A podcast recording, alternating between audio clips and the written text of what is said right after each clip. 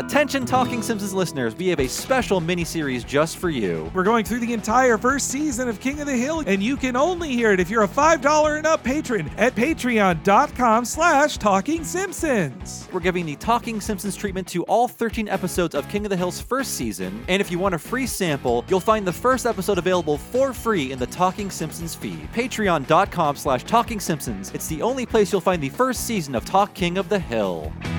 Made you go click, click, click, click, click, click, click, click, click. It's real easy, man. I heartily endorse this event or product.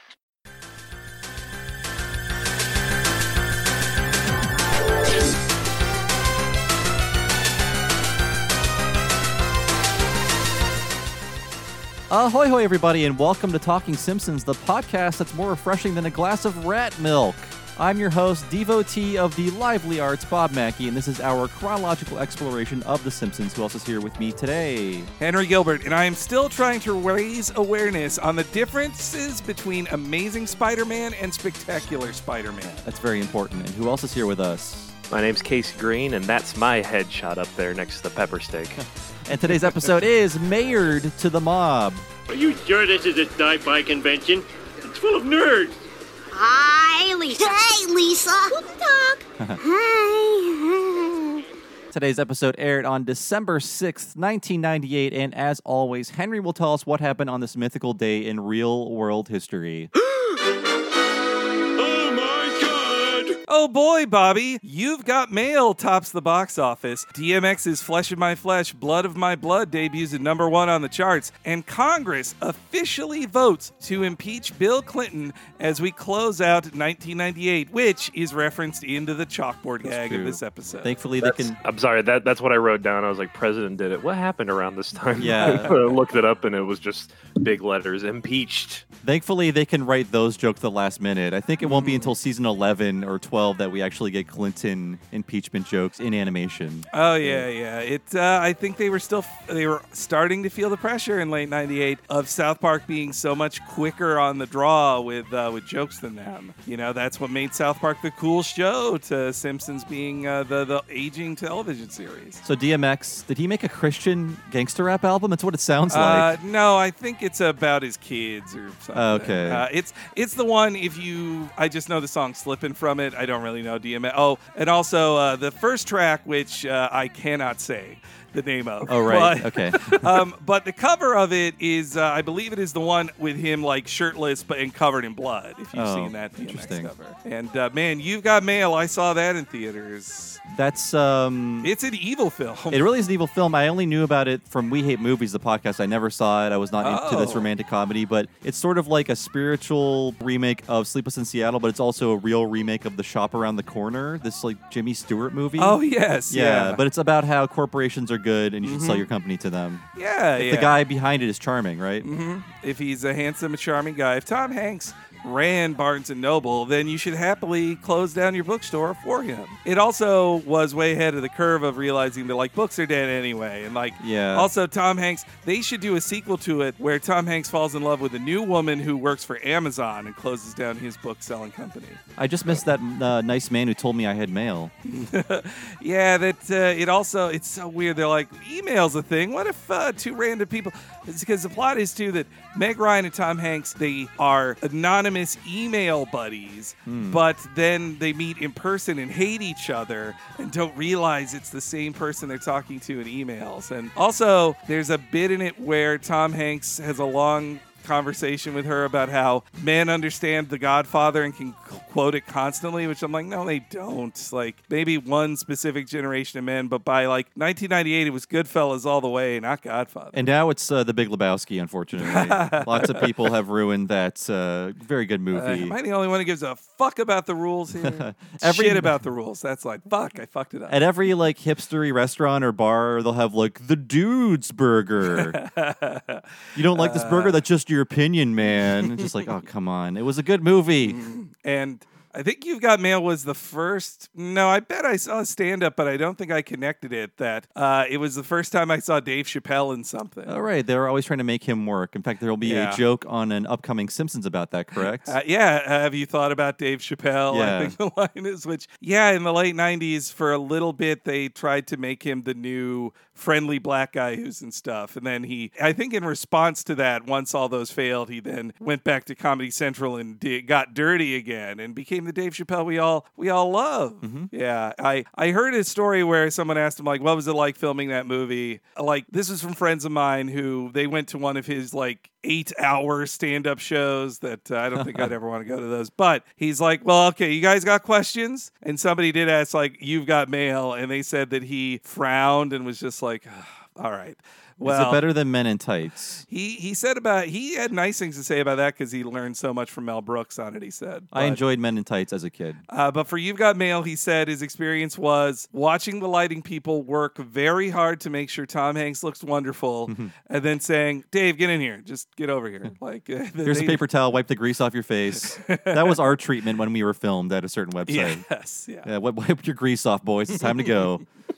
But today's special guest is KC Green, the brilliant comic artist. Hello, Casey. Hey guys, thanks for having me. And the last episode you were with us for was The Curse of the Flying Hellfish, which was probably about a year ago in our timeline. And wait, uh, three years ago in the Simpsons timeline. Man, That seems about right. Yeah. Yeah. Yeah, but uh, for listeners who missed that one, KC Green is an amazing cartoon artist. Uh, you see his art all the time online, sometimes even credited to him. But he's, uh, but no, you're you're brilliant, uh, and I mean, you're the creator of the This Is Fine Dog. Uh, that's that's yeah, I'd say you're that'll most probably famous. be like you know that that can be the first thing people will know of. That's Mm-hmm. fine. But you have an ongoing uh, project. You have a Kickstarter right now collecting a webcomic you did, correct? Yeah, after Gun Show, which is where um the This Is Fine Dog came from, I started a, another one called He Is a Good Boy about a little acorn who left his tree and is just dealing with stagnating through life and getting drunk about it. it's kind of like half horror, a lot of comedy. It's and, great. Uh, yeah, we're kickstarting it right now to get the full story made, full story book uh, printed out, and uh, you can go to makethatthing.com slash good boy to see more about it. I'm definitely going to kickstart that. I'll join in on that now. I just uh, I I, can't, I supported your last one. I'm going to do this one Yeah. too for sure. And unlike all the video games that kickstart, if it meets its goal, it'll actually come out. Yes. I'm looking at you, unsung story, whatever you're going to turn into. Yeah, that's the nice thing about kickstarting comic books is they pretty much come out within a year. Yeah. Uh, Yeah, we just gotta we just need the money to get it printed. It's ready to go. this is a whole other conversation, but it's I think Kickstarter has been this such a great boon for comic books that I've seen so many web comics that I feel like would have never even gotten a meeting with a, you know, even B-level comic publisher to publish their collections. Now they can just do it themselves and they're they're making more money than a lot of uh, comic book creators who work for one of the big 2 makes. Yeah, it could be a great boon for like small small publishers. Also, before we talk about Simpsons, I did want to, man, we just did a Rocko's Modern Life movie. Yeah, with a that's right. Oh yeah. And I just want to ask, like, what was it like doing official Rocko comics? Uh, it was fine. Like there isn't much to it. There isn't much to it when you call it official Rocko Comics. It's still like you know half unofficial. I don't know. It's not like the same as doing the actual stuff. but it was fun to actually play around with the uh, the drawings and characters because I watched the hell out of Rocko as a kid. Even though it, like I don't know, it's one of those things that I take for granted, but it's definitely like inside my DNA of of art and writing so much that I that I forget about it sometimes. So like drawing Ed Bighead or Heifer and his grandpa were the two side comics I did for them were just like, oh, this is this is coming out so easily from me. this is so weird. The comics are so great. I wanted to ask, did anyone from Nickelodeon have to sign off on them? Like, well, Heifer wouldn't say that, or Rocko would be more like this in this scene. Uh, I th- I think maybe there was probably like a uh, they might have had to like just put this through some kind of big machine that said you know Nickelodeon on the side of it. Mm. um, but I got no, I got really no notes like about like no Rocko wouldn't do that, or I, I didn't draw Rocko or Heifer wouldn't say that or whatever. And I got to do like a really creepy Timmy the Tooth yeah. version where he goes crazy with fever. oh my God. That's yeah, that tooth one. I have dentist phobia. And so that one uh, really got me. And I think after do, watching the movie again and some old episodes, I do think. As far as funny drawings, Ed Bighead is the funniest drawn character. I Oh, absolutely. He's the great put upon, uh, you know, neighbor. You know, Like he's he's awesome. Especially because his mouth is like 90% of his body when it's open. Yeah. Uh, his head can do anything. It's it's Mhm. uh but but anyway, Simpsons fandom man. So did Casey, we talked a bit about your Simpsons background before, but did uh, did you see this one live when it aired in uh it, it- over your Christmas break in 1998? No, no. It, I didn't catch a lot of Simpsons live. It was a very rare opportunity for me to to ever sit down and watch it. It was always in reruns or or watching the DVDs or something. Uh, I don't know if I ever actually. I remember like the opening comic book stuff, but then when it got into the bodyguard thing, I probably maybe checked out as a kid watching it like you know reruns or something on like five in the afternoon on Fox. I was talking with Henry about this before the recording, and this episode. So Casey, the last episode he was on was Curse of the Flying Hellfish. It's one of the coolest animated episodes of the show. Like so much Mhm. great action and direction. Mhm. I feel like this is a strangely bad looking episode. I don't feel like it's the fault of the director. I feel like it was sort of mangled overseas. It could have been a bad overseas director, problems in the pipeline, whatever. But there's a lot of weird timing errors, a lot of awkward animation, just a lot of mistakes in this. And I've always thought of it as, oh, this is one of the ugliest episodes of the show, just in the way it is it is animated. And I always have said in the past, I hate when they put glasses on the characters for a prolonged period of time because it creates I It- could not look at that every time Homer took his glasses off. So if you look at the characters from the front, like front facing Simpsons, there is flesh between their eyes, but it's mm. weird, so you rarely see them from the front. So whenever you see the characters, they're usually from a quarter angle perspective, and their eyes, their bulbous eyes, are always overlapping. But for whatever reason, when they draw these sunglasses on Homer, they make a weird strip of flesh between his eyes, and it bothers me. It really, yeah. Sorry, Henry. Yeah, I think uh, I I think of those sunglasses as like they're lenses that squish down his eyes and make his bridge of his nose visible. That's what it makes me think. Like a, like when a frog's eyes sort of go back inside its head.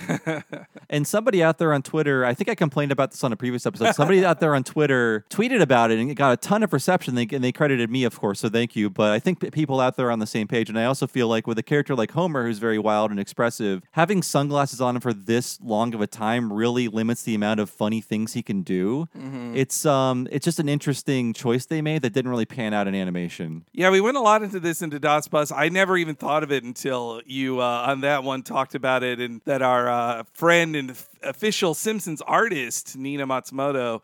Uh, she brought it up because I never thought it looked weird that you know Milhouse has a bridge of his nose visible always because he has glasses on, and I never thought like why don't you see Bart's like that? It just it's one of those realities you don't think of, or like in the drawing of me in Simpson style that Nina does. Like I never think about like oh yeah I have a strip of flesh there that that Bob doesn't have. That is true.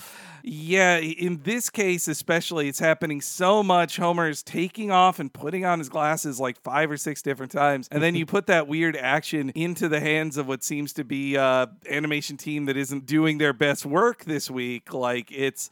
Uh, it's weird. It does take you out of it a little bit. Well, and this also is uh, like their first time going back to comic conventions since the 1992 episode Three Men in a Comic Book. And I think this really shows how they gauged comic book conventions changing over the decade of the 90s and, and growing and becoming a little more socially acceptable. Yeah, and I think and I think at this point, Simpsons writers had been going to Comic Con and similar conventions. Mm-hmm. Uh, maybe this was all sort of new to them, these bigger convention spaces, and I think this is really when these conventions were really uh, taking off in the late '90s. Mhm. Well, and uh, Casey, have you you've been to your share of comic book conventions? Of course.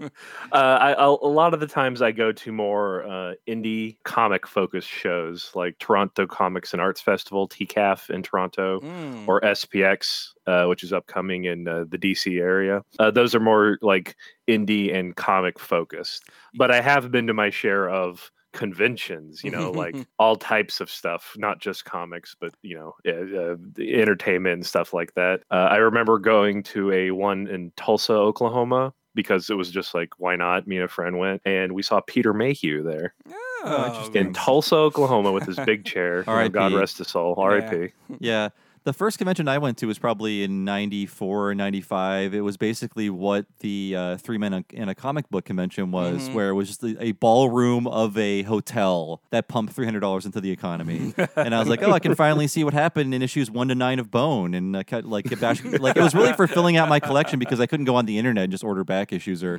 get the digital comics online. And uh, Yeah. I, can you actually buy comics at a Comic Con? Sometimes. Yeah, I think the last time I went to San Diego, which was uh, San Diego Comic Con, uh, was about three years ago, and there was like I'd say about four or five tables all kind of squished together that were like, we're selling collectible comics here. Like we are the guys selling Amazing Fantasy 15 or whatever here. We've got the copies, but other than them, no, there's not a lot uh, there because it's uh, it's just the marketing has taken over so much. Like it's just so. Uh, I mean, it was always a commercial space. It was always like you see in here that they were accurately doing what a late '90s con looked like, which was just a booth to advertise things, but it didn't uh, it wasn't as uh, as gigantic and manic as it is now like it's it's just crazy now the the waiting in line for 16 hours to get into hall h to watch your fucking marvel trailers before like what five minutes before somebody uploads it online and you can just watch it there it's crazy Yeah, I, I never been to San Diego Comic Con, nor do I really want to ever. don't don't, don't. yeah, the closest I've been to in, in that kind of big convention was New York Comic Con, which Mhm. is like you know Nintendo goes there. You know, Mhm. it's a it's a huge convention, but there's always comics there too. Like I could always find someone selling classic stuff or people like me selling their own stuff there. Well, yeah, that's uh, New York Comic Con is interesting because that the Javits Center, like it's they have to section it all off. Like, so they have here's the ads section. Oh, did you want to go to Artist Alley and meet artists? That's like a long walk away from there. if you yeah, I that. remember doing an artist alley in a separate like building, and it was nice because there were like there was windows, light was coming through. Uh, I remember doing pretty well there too uh, that one time, but it was just it was so. But I also remember doing one in a caddy corner next to like bootleg shirts and some other assholes. Who cares? that would we did not do that as well. And uh, you ever meet anybody on the fame level of Mark Hamill while working at these conventions? I did get to meet Peter Mayhew. Oh, nice. And I did. This is going to be a fun story. Uh, I did do one in Calgary, uh, Canada, which is kind of like uh, the Midwest of Canada. Mhm. Reminded me a lot of Oklahoma. Um, and I was there early and was taking a a, a number two in the bathroom, as was someone else. I was washing my hands. The guy who was also doing his thing left immediately, and he was obviously he without washing his hands That's what I he was- thought. he was obviously someone who like who was supposed to be at the show who was supposed to do stuff and i was just like i was like who the fuck so i followed i walked just around followed him and i saw him get into his little booth and it was neal adams Whoa! no. Oh, and he Neal was at the Adams. Shake Neal Adams Hand Pavilion. no. i go and tell my friend that and they're like oh yeah neal adams was like a coast to coast guest Oh, like like a weird like possibly conspiracy guy but like a classic comic book creator too Mm. wow. And That's, also uh, a filthy, filthy man. uh, I mean, he might think it's uh, chlorine in the water. He doesn't want to touch yeah it. Like, as, as soon as my friend told me that i was like okay some like the puzzle just made sense now uh, as to what this man is about that's so that's so funny. I didn't. Uh, I knew Neal Adams. Like he has a lot of good qualities to him. Like when he was at his most popular, he was a big booster of guilting DC into giving any kind of money to the creators of Superman. Like he really helped shame DC into that, which is great. But well good on him man Yeah. but just just wash your damn hands sometimes Yes, no, he really uh, that you know I now I judge him poorly. This in the uh, the measure measurement of a man's life. Yuck. But this episode, I feel like going back upon watching this, a lot of the comic book and comic book convention stuff is pretty stale, but it was, you have to remember, it was new in 1998. Like things like this and the Mission Hill episode where they go to a convention, that was a fresh set piece Oh, to yeah. use in a comedy show. I love these jokes in '98, like because they were very. My local convention in Florida was MegaCon, Mm. and oh i Uh, loved megacon or I I went to megacon often yeah, I had good times there. It was uh, Yeah. it's a very Florida air conditioned crazy. I mean, and you get to be in Orlando, so if you want to also go to Disney World, uh, you can. Ninety percent of my Never did. convention experience has been anime conventions, and that is Ah. still too obscure for The Simpsons to parody. Uh, I think there is a joke the next time they go to some sort of con. Well, no, I think the next con joke is the Wizard did it Xena stuff. Yeah. But I a little after that, Bart watches an anime at a convention or something. The girl that turns into a shoe. It's as I in the it's in the web cartoon episode, I think. Ah, yeah, yes, But yeah. you uh, have not lived until you've been glomped against your will, ladies and gentlemen. I was Mm. glomped. I didn't like it. Wait, what? My is that? Uh, apologies. someone runs up to you and screams random glomp, and they hug you, and it's Ugh. funny. Ugh, And yuck. uh, it's just a form of assault. that sounds. Ugh, boy. Would would you rather get that or yaoi paddled? um, the yaoi paddle is really just to attract attention.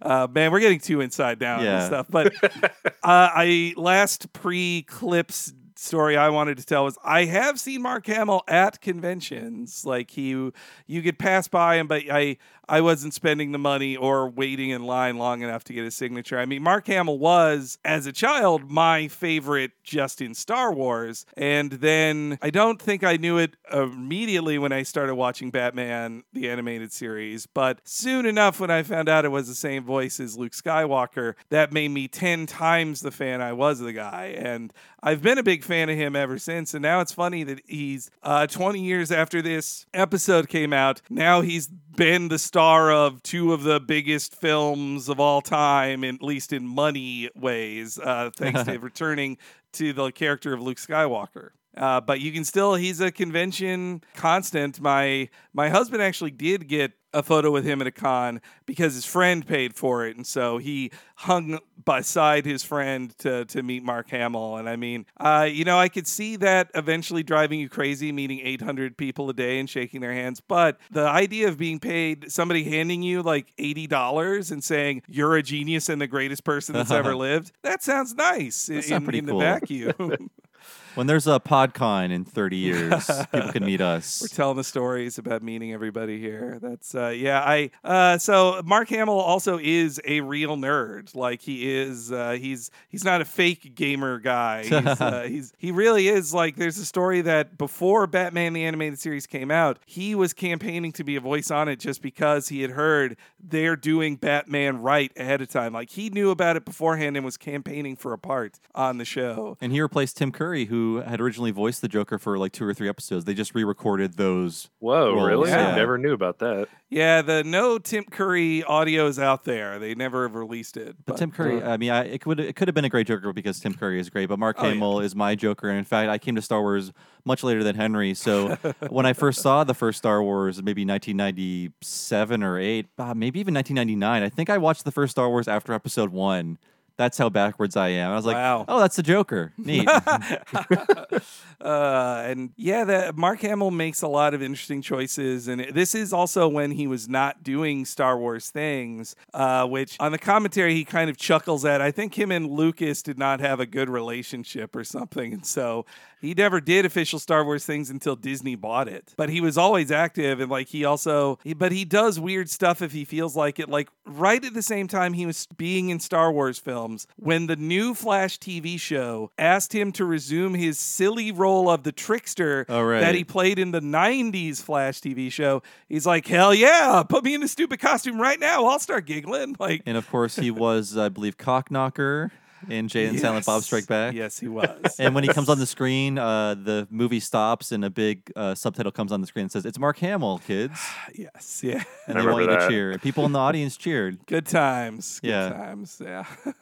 uh, but uh, this episode, written by Ron Hauge, I think one of the strongest writers of season 10. They He's really great on all the commentaries, too. He's just a funny guy. He's a very funny guy. Uh, of course, uh, former Ren and Stimpy writer, coming Mm-hmm. to The Simpsons. He wrote a few great Seinfelds too. Uh, and I think, uh, you know, the animation's not great, but the only thing I'd say I don't like about this episode is how violent Homer is to his family. He, Yeah. It really takes me out of it. And it's funny. Uh, I mean, it's it's horrifying that he's trying. He's like knocking out a little girl in this episode. Yes, but everyone on the commentary is laughing uproariously, even Matt Groening. So it's just like Mm-hmm. they they are getting a lot of fun out of watching this. But it is, if you think about it, it's it's like he just it's like a uh, even more extreme than him strangling Bart is knocking out his children Mm-hmm. and wife. The only like saving grace is when he does it to himself and then like million dollar babies himself on the side Yeah. of the table. That's yeah. At least he gets it the worst. Like Yeah. But, but now with what we know about concussions and everything, it's it's far worse. You know now what he's doing to them with the. Oh yeah, it's still it's still like just a tiny bit of the jerk ass Homer. oh yes. Uh, well, we call him Mean Homer here. We don't. Yeah. we're an Ah. anti jerk ass Homer. Uh, mean Homer. We're breaking me. up. We're breaking open the paradigms.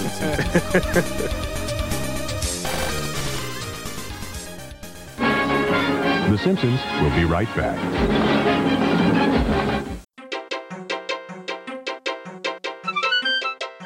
We're just a bunch of crazy guys and dolls here, and we really appreciate you listening to this week's episode of Talking Simpsons. And a big thank you to our guest, hilarious cartoonist KC Green. We thank him for all of his insights on going to cons. You, please check out Casey's Kickstarter for the collected edition of He is a Good Boy. You can find links to that on his Twitter or just search through Kickstarter for He is a Good Boy. And you know what? We're good boys at patreon.com slash talking simpsons because you guys can hear so many exclusive podcasts and every episode of Talking Simpsons and our sister podcast, What a Cartoon, a week ahead of time and ad free for only $5 a month. That support helps me and Bob do this as our full time job, and we couldn't do it without our many wonderful subscribers. Not to mention, if you sign up for five bucks a month, you'll get access to our huge back catalog of Patreon exclusive podcasts like our mini series where me and Bob deconstruct the entire series of The Critic, plus the first seasons of Futurama and King of the Hill, all in our Talking Simpsons style. It's a ton of fun, and another exclusive mini series is coming in the fall. You gotta sign up for five bucks a month at patreon.com slash talking simpsons to hear it all today. Thank you.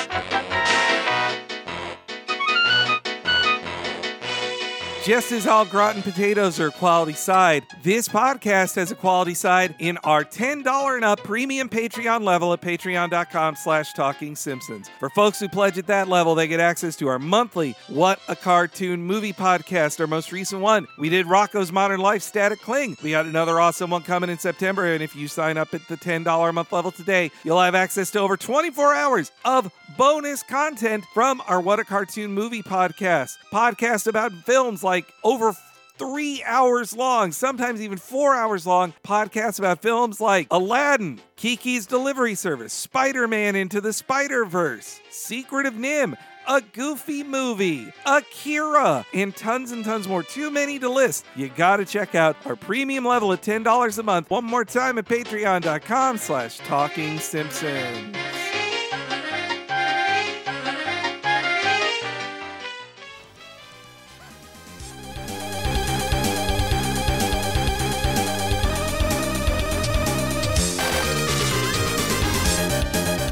Uh, so this episode begins with like I think it's the fourth episode in a row they have the full opening. I think they Yeah. they're really running short a lot in these in these uh, episodes, uh, which is funny because the uh, seven and eight they had nothing but content. They're like we got to cut everything; it's too full. But a lot of Scully episodes they are running short in the same ways Al Jean and Mike Reiss's were. At least Scully doesn't have them watch an unrelated parody on TV to fill time. Al Jean and Mike Reese would do that a lot, and a lot of those are funny, but it was a lot of uh, time killing. Well, this one does start with one though. Oh, you're right. Damn it. It is a bit unreal. I, I'm s- I such an idiot. That's the Titanic thing is an unrelated parody. Wow. Uh, though it's only 30 seconds, so uh, at least that, but it, it's pretty funny here. I'm just going to play the entirety of Roger Corman's Titanic. And now, the conclusion of our thousand dollar movie Roger Corman's Titanic.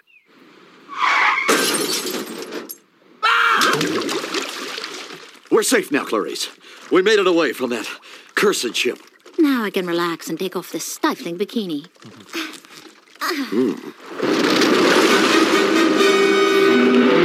Look out! Behind you! We'll return for the remainder of the conclusion after these messages. Well, I'd rather get a message than see another lousy commercial. I I uh, I love that they faked out like the way they cheated of saying now the conclusion, and we'll return to the conclusion after these messages. I won't harp on the weird animation constantly, but one of the things I noticed in this episode was uh, when the Titanic hits the iceberg. I'm sure in the script it was like, like in a bad, shitty movie, it it's not very convincing. But the way it actually hits the iceberg in the animation is just like weird and confusing and awkward. Yeah, It just it's just very strange.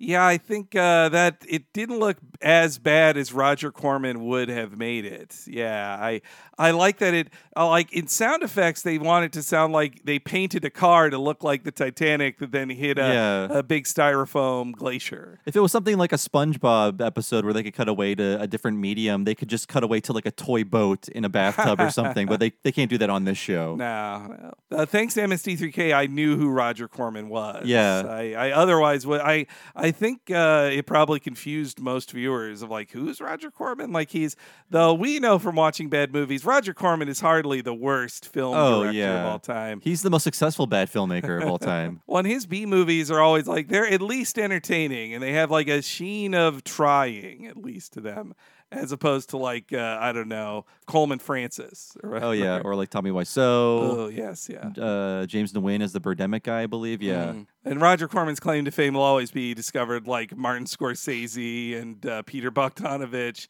gave them all their first uh, directorial jobs. This did uh, strike me at the time as as good. Like a Titanic joke a year later is late, but there were so many direct-to-video Titanic ripoffs in like Walmart or Blockbuster you'd see. Yeah, and I believe Corman would make a lot of uh, Fulia movies to put in the Mhm. VHS stores. Like Carnosaur, I believe, was a Corman movie. Yeah, Just yeah. like what? Uh, okay, Titanic is a big movie. Let's make our version of that with nudity, and that's more trashy. He would do that a lot with popular movies. He was the anthem films of his time. Uh, I also I do love the line of like now I can relax and take off this stifling bikini. that she's this woman is like oh this bikini is too much clothes for her. uh, and I think the design of the fake DiCaprio is the handsome male date that uh, from Natural Born Kissers when they're looking at the gilded truffle. Yeah, yeah, I think you're right. I think I just pulled that out of the character pack. Uh, and then also that Homer is only offended by commercials, not messages. A message doesn't bother him at all. Uh, but yes, then we get to the great. I really do love the Bimon Sci-Fi Con commercial. I think though in the animation, they in the design wanted the aliens to look more like guys in masks, and it doesn't really come through Yeah. so much. People of Earth, we have traveled all the way from space to attend the most astrotastic event in the entire universe. Oh, you said it, Phil. It's the bi monthly Springfield Sci Fi Convention. That's right, it's Bimon Sci-Fi Con. Come meet all your favorite stars. Mark Hamill, Alf, and many more. Plus, tag team robot wrestling. It's the mighty robots of Battlestar Galactica versus the gay robots of Star Wars. Oh! Stop! Please save me, R2! Oh, you stupid little tramp! You're so boring! I hate you!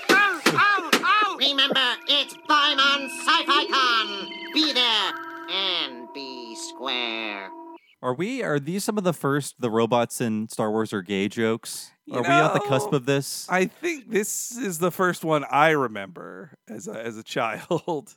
I bet people called the C3PO gay for long, longer than The Simpsons. Yeah, I guess the tw- it was 20 years before that of calling C3PO Yeah. gay. Yeah. Yeah. It's just so it's just so like official the, way they say it. Like, oh, and the gay robots are here too. I, you know, it is kind of used as a pejorative, but I really love the Mhm. delivery of and the gay robots of, of Star Wars. yeah, like Battlestar Galactica is so much more cooler. Yeah, which that really dates the writers too, because like when they even showed the Battlestar Galactica robots, I didn't know who they were. That like those were never rerun where I grew up anyway. We're, are we still before the reboot series? Was oh that- yeah, Okay, that was that's like early 04 2000s. or Yeah. something. Yeah, that's uh, that's when the Cylons got sexy. Mm. And uh, yeah, these Cylons are the they the Cylons are cool. I'm not saying they don't look cool though. I mean they're just like what if a stormtrooper was chrome? That's pretty much their design. Uh, though this also is like one of the last pre prequel Star Wars jokes that we as a as a universe could celebrate together. The Yeah, they're really giving it to Star Wars in this whole episode. yeah, We didn't get any Alf in this. I bet Al Jean, who was on the staff kind of at the time, did not want to bite the hand of the mercurial Paul Fusco. Oh, Paul Fusco. The, I do love that shot of Alf's head spinning next to Mark Hamill's head. Yeah. It's so great. Yeah.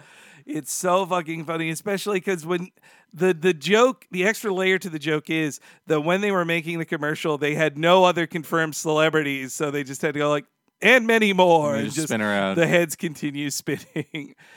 I like the joke that it's called the bi-monthly sci-fi convention, which can mean both twice a month or every other month. yeah. Which is kind of odd that they would have a, a a comic show every other month or even twice a month. There are so many nerds in Springfield, though. Yeah, I, I my, guess my so, voice shit. squeaked as I said that. So I'm one of them. There's so many nerds in Springfield. uh, and the characters of the actors in the alien suits, I love that too. That like one voiced by Dan is very method, and he's like humans, and the other guy is just like, "That's right, Phil. You'll see." Like that. That's I love that gag too. I think Dan Castellaneta does a really good Anthony Daniels as the fussy Anthony Daniels. He's doing a lot of impressions of sci-fi characters in this episode. hmm Yeah, yeah. Why is he the primary guy on this one? I mean, I guess he's the best direct impressionist Yeah. of the three guys uh, that normally handle those things. Uh, he's uh, he's doing quite a Trump these days. Oh, Uh, it's uh, I I don't, I, I it's it'd be weird if they hired somebody from outside the show to do it, but I, I don't like his Trump. But I feel like he's the only one on the show on the voice cast that would do it. yeah. Well, that it would also do it for internet videos as opposed to like if you. I feel like they just get spit in their face if Harry Shearer if they asked Harry Shearer to do. Could you do extra for the internet? Like he he wouldn't touch that. Yeah, Dan's like the more down one to do this stuff. But yikes to that video. Yeah. Yeah. Well, in general, his Trump is just kind of weak. I mean, it. I prefer to say Alec Baldwin's. I think he actually does it better than uh, the terrible Alec Baldwin. But otherwise, not great. But this is going to date it. We're making fun. If you guys don't know what we're making, we're sighing about when we're recording this.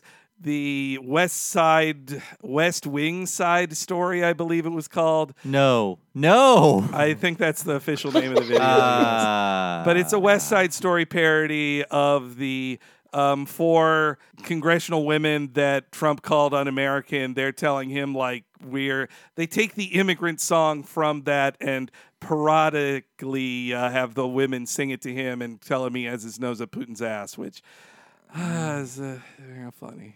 Yeah. I will say Fun. that I'm sure we'll talk more about it on uh, August, talk to the audience, but I do feel like that is not the parody to go with. If you're going to make this, don't parody a 60 year old musical that I only know because things in the 90s referenced it. if you ask people, what do you think this is a parody of? I think maybe 90% would be like, uh, it's a parody of something. It's a parody of Trump. Duh. It's a parody of the Goodfeathers. Oh, about yeah. perching on Scorsese's head, right? I want to porch on Scorsese's head. That's right. Those yeah. fucking birds that know it's Scorsese.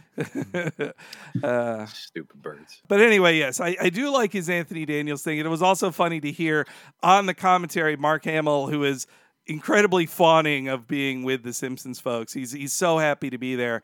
He he had to like he had a little giggle at Anthony Daniels as uh feminist. I, I don't know what Anthony Daniels' uh, personal life is or his proclivities. But I mean, as 3PO, he was always playing this, you know, fuss budget, you'd at least say. And his his relationship with R2D2 is one of a, uh, uh, he could be seen as somewhat gay, sure. They're just friends being pals, robot pals. Uh, but I, you know what uh, struck me now listening to it? They got the R2D2 beeps like exactly right. But Chewie later is just like a bear. Like they didn't even try with Chewie. I guess at the time Fox uh, still owned Star Wars, so maybe they were, were able to steal the sound Mm. effects if they wanted to. Yeah, because they used to be litigious even about like the term lightsaber, didn't they? Oh yeah, yeah. You'd have to have like laser sword. This isn't a lightsaber. Well, Yeah. Well, it was a complicated thing because Fox always Fox worked with Lucas, but they only owned the first Star Wars, and Lucas Right, right. owned all the rest. Hmm. Uh, and then Disney. Now Disney owns it all anyway. I mean, when we watched this 21 years ago, we definitely didn't think they'd both be owned by an, the same company, and that same company would be Disney of all of them. But uh, Yeah. that's how it is, man. They they will own. I see the future where Disney owns all fiction and all the other companies own everything else. I hope they provide me with health insurance in the future. Only if you swear uh, allegiance to them. Maybe if you get like a Mickey face tattoo. Ooh, a Mickey Maybe they'll have like tiers of stuff, like you know, Mickey's the the highest, Goofy, Pete is the lowest, or whatever. You know, I they'll only make, have, they'll make it fun and commodify it. Uh, I only have goofy level insurance. I'm trying to get up to Donald. I've got Clarabelle Cow, which means they'll bury me if I die. You get Oswald as, as Oswald the Lucky Rabbit's the worst. I think in later episodes when they go to a con, they would have had a justification of Bart or Homer or whoever saying, I love Star Wars. I want to meet this person. Or I love this series. I want to see that. But instead, in this, it's just, yeah, beats work, beats school. And they just go, like, Yeah. yeah. The, the there's no reason they go there. I think they didn't want to. They did want to keep a clear divide between nerds and regular people like The Simpsons. Even then, in '98. Uh, but yes, they they arrive at the Bimon Sci-Fi Con with set phasers to fun, which that's not the most clever joke. I feel like I've heard that joke a million times. Me too. But uh, the Sci-Fi Con they draw is so piddling compared to the monolith of ads that is, Mo- is San Diego Comic Con. Like, Yeah, Now- it did remind me of that one I went to in Tulsa with Peter Mayhew. uh, I miss, I do miss that level of it. Like, I now I would rather go to San Diego Comic Con than E3. I actually would, even though there's more people. Uh, but you get to when I went to E3. I had to be super focused on just video games. But when I would cover San Diego Comic Con, I could tell people like, you know, I'm not just video game boy. I've heard of these cartoons and can interview people. You know, uh, so that was that was nice. It was the times I actually. It was the first time I got to meet uh, friend of the show Ian Jones-Quartey. Was uh, was when I covered San Diego Comic Con. I think it was more like they still didn't respect your skills, but they're like, this sucker can do more work. we can hire one less person. Uh, Henry, you're our man. Yes. uh, but yeah, so they arrive at the con. Chewie is not allowed in, and he's told. And that's when he has like just his bear shout instead of uh, the his actual.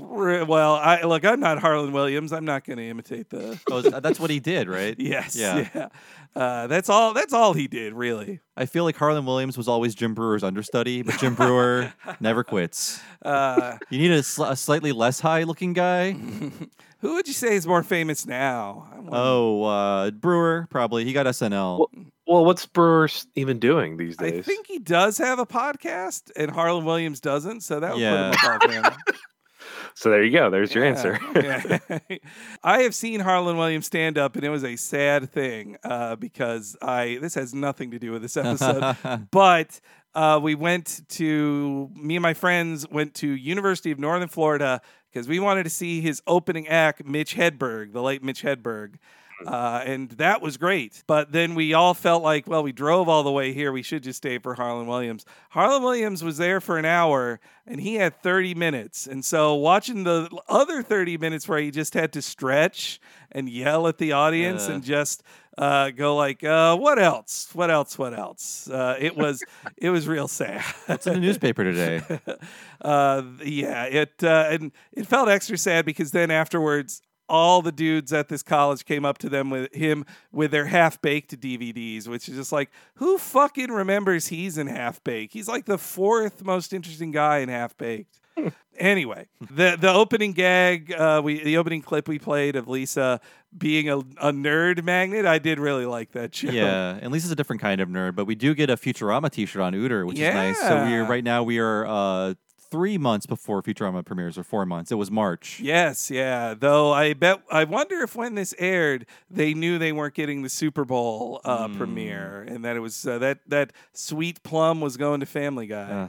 Ugh. We're just a month away from the premiere Family Guy in Simpsons timeline with this episode. But that shirt, like i- i- in universe, that must be a bootleg shirt. But I wonder if that was ever the logo of the show because it's it doesn't look like the logo of the show. It's like a bl- light blue oval with Futurama written over it. Huh? It, maybe it was just very similar, but on the, not the final logo. Hmm, I didn't. I didn't directly First compare them. pass somewhere. Yeah. Mm. I mean, it, maybe it was the Okade logo in like early '98 when they did it, or the yeah, like we said, there's animation problems all over this one. so- Yeah, I was excited as someone who was reading about Futurama, like, oh man, a new Matt Groening series. It looks so cool. I, I was ready for Futurama, so I was excited upon seeing Ooter in the show. Yeah, I was. Yeah, I was more tuned into that, like Futurama about to come out, because I was like, oh, something new from him. Cool. Mhm. I was like, Simpsons still going? Eh. oh, come on! There's still so much fun in the Simpsons case. No, like I like this episode after watching it. It just as a kid, I just I tuned a lot of it out. Yeah, a new Took show with new characters was exciting. hmm Yeah.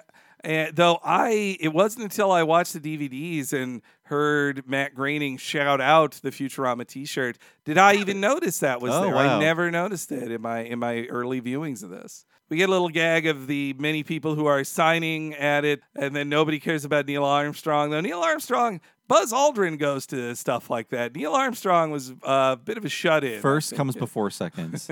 Buzz Aldrin was on the show. Neil Armstrong never was, and he died in 2012. So uh, I wonder if they thought they happen. could get Neil Armstrong for this joke. Maybe, maybe Buzz Aldrin was more of a character in Deep Space Homer, though. He's Mhm. he's not just some guy who yells about "I'm going to kick your ass."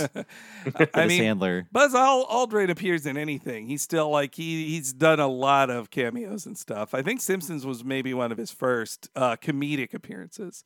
But uh, back in '98, this Doctor Who reference felt like really deep cut to me. Like because at least uh, for our British listeners, it might feel different.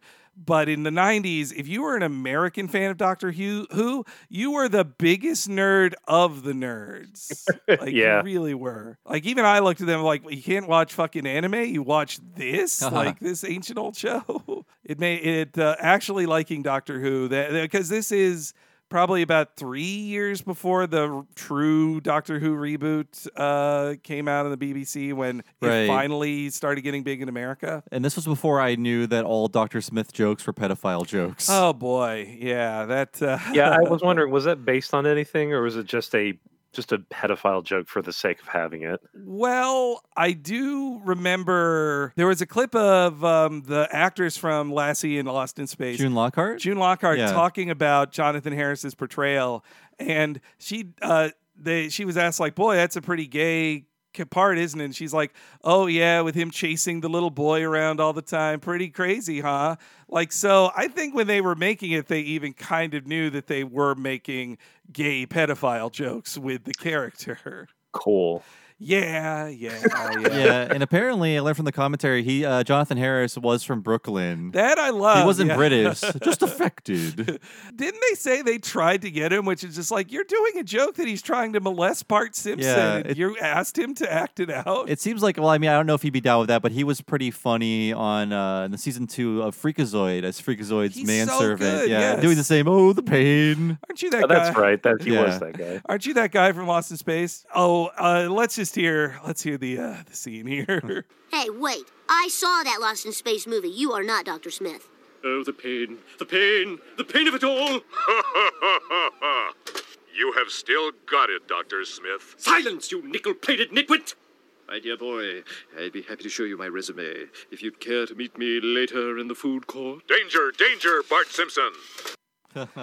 uh, it's. I mean, it's funny to hear him say "Danger, Danger, Bart Simpson," and that's that's that actually is Dick Tufeld. Yes, uh, Henry, death jingle time. Oh no! We got a Uh-oh. dead, got a dead man on our hands, and we didn't kill him. Death stalks you at every turn. Ah, there it is, death. So Dick Tufeld, the voice of the ro- unnamed robot from Lost in Space, they never gave the thing a name. The robot. The robot. He died in uh, 2012 at the age of 85. Wow. Yeah. 2012 Man, made it that long. But yes, uh, an odd guest star for one line, but that's him. Mm-hmm. And uh, yeah, and not getting the other guy. yeah, and he's and he's not Robbie the robot. That's a different robot. Yes. I was And it's a- about to name call that guy. I was like, "Is that Robbie?" What is Robbie the robot from? Uh, Nothing. no, he- everything. He, was from. Uh, uh, he's from the Forbidden Earth? Planet. Oh, Forbidden, Planet. That's it. Yeah, yeah. Uh, But he was also just used in like everything, like Columbo and everything. He battled the robot in an episode of Lost in Space. He was just like, a yeah. prop that got passed around. Yeah. yeah.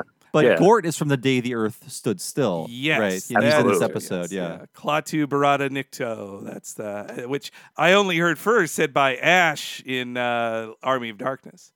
then I learned that was a Gort reference. Yeah, My the- dad really liked that that old movie, Day the Earth Stood Still, and when he when they said Klaatu, I was like, "Oh, that's from Evil Dead." Like, like my father knows that. uh, that's uh, you. You guys are two generations of geeks, be unable to, to understand one another. You really kind of are. yeah, I think Tufeld would just do whatever. Like he uh, he did. Well, you could hear his voice on the Thundarr the Barbarian. What a cartoon we did because he was the uh, announcer for the show. He was the guy who said Thundarr the Barbarian. Oh right, yeah, great pipes on him. Mm. And also, right after this, with the scene with comic book guy, we get a nice reference to Roswell, the Bongo comic Yeah. series drawn by Bill Morrison. We interviewed him for the Patreon. In case you don't know, he did a ton of the drawings for Simpsons merch back in the Mm-hmm. day, and he was also a huge part of Futurama, designing people like, or sorry, characters like Bender, and a lot of just the look of the show. Yeah. so yeah, he has a major hand in that show, and didn't get enough credit for it. No, Bill Morrison is such a big deal. I, think a lot of Simpsons fans don't really know. Like I, I knew him. Uh, you know how the story of Carl Barks, the the creator of Uncle Scrooge, he was known as like the the good duck artist before they named him. I thought of Bill Morrison as the good Simpsons artist because if I'd see official Simpsons art or the comics, the best drawings were all usually done by Bill Morrison. Like or Nina was- Matsumoto. Yes, Actually, yeah. she is the best. Okay, And I will not take any criticism about that I'm, comment. Well, I'm talking about in 1993. I know, I'm kidding, I'm Bob. but uh, but back then he was uh, he was the best artist, and he everything was on model. He'd make every character look right, especially his Bartman drawings were great. And this is some real like uh, a, a nice favor to put in his creator-owned work, Roswell. In the show, uh, like that, he must be right behind comic book guy selling his wares of Roswell. And uh, yeah, that we found out in our interview, which you can hear on the Patreon, in that that how much work he had done in designing like that. Uh, uh, the just the look and coloring and everything of Futurama that like he he likened it to Matt Groening telling him the idea of Leela and then Bill Morrison would sketch something and then Matt would go well maybe more like this and then he'd sketch it so like his fingerprints are all over that and he was very humble. He said at some point he was like, maybe I should start getting paid for all this work I'm doing on Futurama, and then he did. Uh, yeah, yeah. And uh, oh, one last bit about the Lost in Space thing, though, is that the layout of that joke is very similar to their Adam West joke they did at the car show. That is true. Yeah, of saying, I've seen the recent remake of this. You're not the real version of this character. And no one remembers that movie. Yes, yeah. I do. Matt LeBlanc's in it. There's space monkeys, and the problem with that movie is that uh, the Dr. Smith in it is not gay enough. He should have been gayer. that was their mistake. In that movie, he is just outright trying to kill uh, the the entire family. Like, Yeah, he was the he was the bad guy, wasn't he? Yes, yeah, yeah. Or, well, also the bad guy was a future version of Yeah. the Robinson boy. Uh, Again, I only know it through a We Hate Movies episode, so uh, I'm glad I missed it.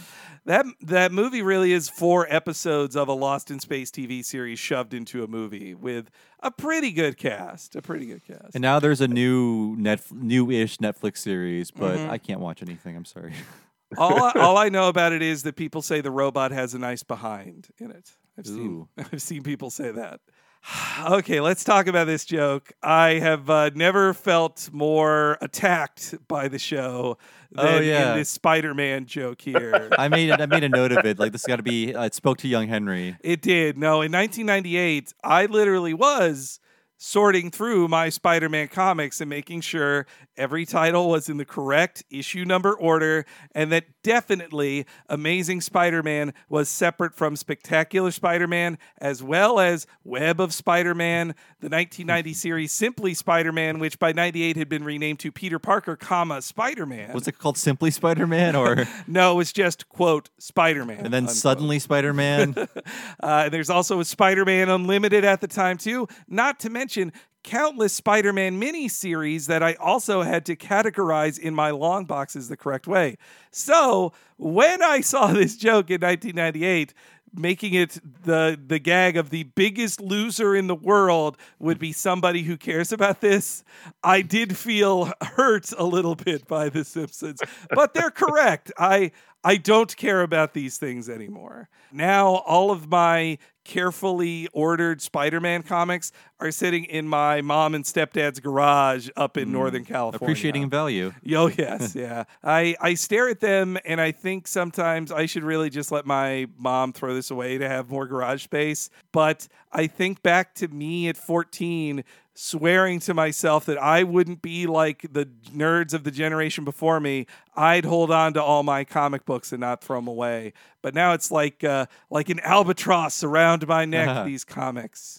I will say, 1998, as a nerd more into video games and anime than comics, the idea of a cute nerd girl who had my similar interests did seem like science fiction. But now they're out. They're out there. They're everywhere. Mhm. Yeah, I think I like this cute nerd girl design. She is uh, an early version of that manic pixie nerd girl that Yeah. uh, that is all the rage in uh, Bazinga Town these days. Bazinga Town. the working title for The Big Bang Theory was Bazinga Town. I think the only problem with her is that she's into Little Lulu instead of like Wonder Woman. Or uh, there's a better girl comic stereotype to give her if you're going to give it. And and this uh, little joke gives us the age of uh, Jeff Jeff Albertson, the comic Uh, book boo! guy. Don't I, I hate you saying that name. We don't say that name. Uh, Forty-five. Uh, but K- Casey, did you uh, did you carefully order your comic books as a child? No, absolutely not. Boo! As- I wasn't super into like uh, Marvel or DC or stuff. At the most, I would like find Sonic or Archie at at the uh, like the local uh, Albertsons grocery store. Uh, I, I, see. I was always just a very fastidious and organized nerd, and I would alphabetize everything, like everything in my room, to the point where friends would comment on it. and I would silently judge them, like, all those books are just in a pile. Oh, they're gonna get all messed up." How would you know which one goes first Yeah. if you don't? Now my comic books on the shelf are they're more sorted by series and not exactly alphabetical. I think what broke me from the boredom of alphabetical ordering was working at video stores and keeping everything in alphabetical order and uh, there was a time where I knew I could close my eyes and walk to where a DVD case was on the shelf. I knew it that well, and I think that broke my brain. Of uh, it, it gave me too much of the of that specialized ordering, let's say that I was doing. Uh, but yes, why don't we hear the closest thing to happiness that comic book guy will ever get? Someone has mixed an amazing Spider Man in with the Peter Parker the Spectacular Spider Man series. This will not stand. Pardon me, but I wish to tender a serious cash offer for this stack of water damaged little Lulus. Uh, A, that is not water, it is Diet Mr. Pibb. And B, I. Ooh. Uh, tell me, how do you feel about 45 year old virgins who still live with their parents? Comb the sweet tarts out of your beard and you're on. Don't try to change me, baby. Uh, oh, so sad. So, Mr. Pibb is the funniest soda name. yeah, yeah. They I like landed on the right quickly one. that ends. Just don't try to change me, baby. yeah, that he's like the one time a woman has ever responded positively to his advances. And when she has one note of like, you can look how you look, you can have a comic book store, you can be a 45 year old virgin, you can live with your mom. Just don't have literal tarts. candy stuck in your beard right It's now. just a treat when you're making out. oh god. uh, uh, man, uh, but see, comic the differences between me and comic book guy end because I married a person who knows the difference between amazing and spectacular Spider-Man, like that. Gotta lock that down.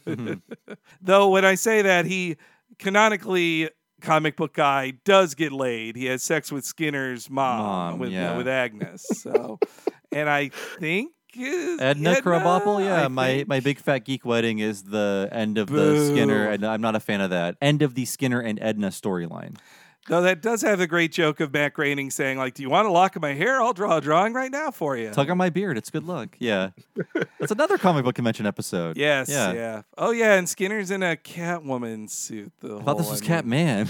Oh boy, that that we'll save that. I like that joke. sure, it's okay. I love Skinner.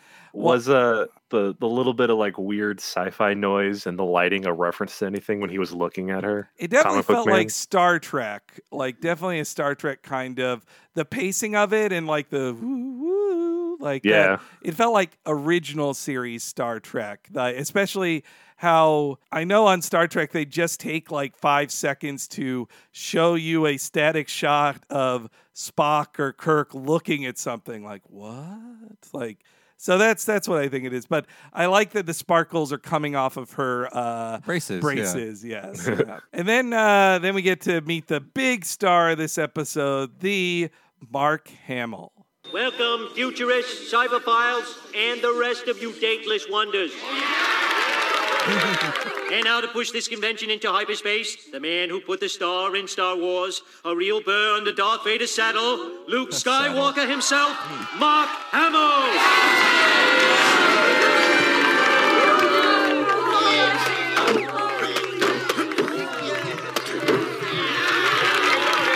Hey, thanks, everybody. You know, I'm here today as Luke Skywalker, but I'm also here to talk about Sprint.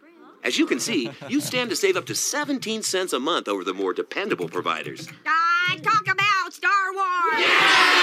You stupid nerds! He's trying to save you money on long distance. I love Data so much. Yeah. I don't like any any character that starts with like "Ugh," or "Ah." any character that starts with just like a hesitant, anxious uh, noise is Uh, great. yeah. Ah, Talk about Star Wars. Uh, and that's the perfect line to give database of all characters. Like they could have given that to Milhouse or Martin, but to give it to him, I think that's my favorite Nancy Cartwright voice. I just love hearing it. uh, man, you know, Quimby, the running gag in the old times was he didn't know who Radiation Man was. Yeah. And that he thought Spock was one of the little rascals. But in this case, he actually knows a lot about Mark Hamill's resume. I want to think that he literally thinks uh, Darth Vader's a cowboy. Oh, yes. and yeah. that's just not a. It's not just a metaphor for Luke being a problem for Vader. Mark Hamill comes out in his 1977 costume of Luke, which I doubt he'd ever wear in real life. He even has his old lightsaber, which uh, somebody on the animation side actually gave a shit because it's not just a tube. It really, as somebody who just considered purchasing an accurate recreation of that lightsaber for $150, that is a very accurate version of that lightsaber. Uh, I, do also love the gag. He's knocking over stormtroopers, but they clearly didn't have a fourth stormtrooper standee, so they just put Wonder Woman in there instead.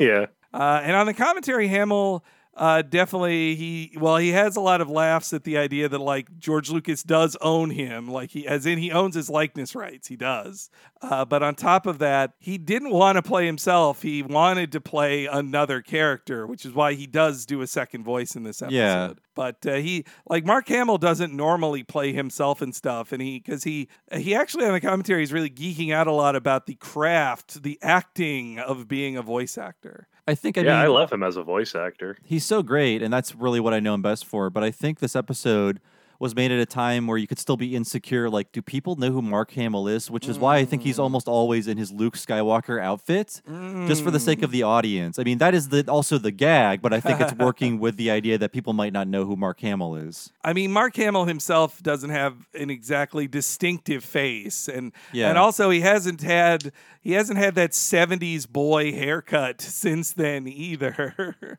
like, uh, also for most of the time in the well, for a bit of the '90s, he also had a goatee, and he's had a goatee or a beard for for most of the 2000s as a as a Mark Hamill super fan.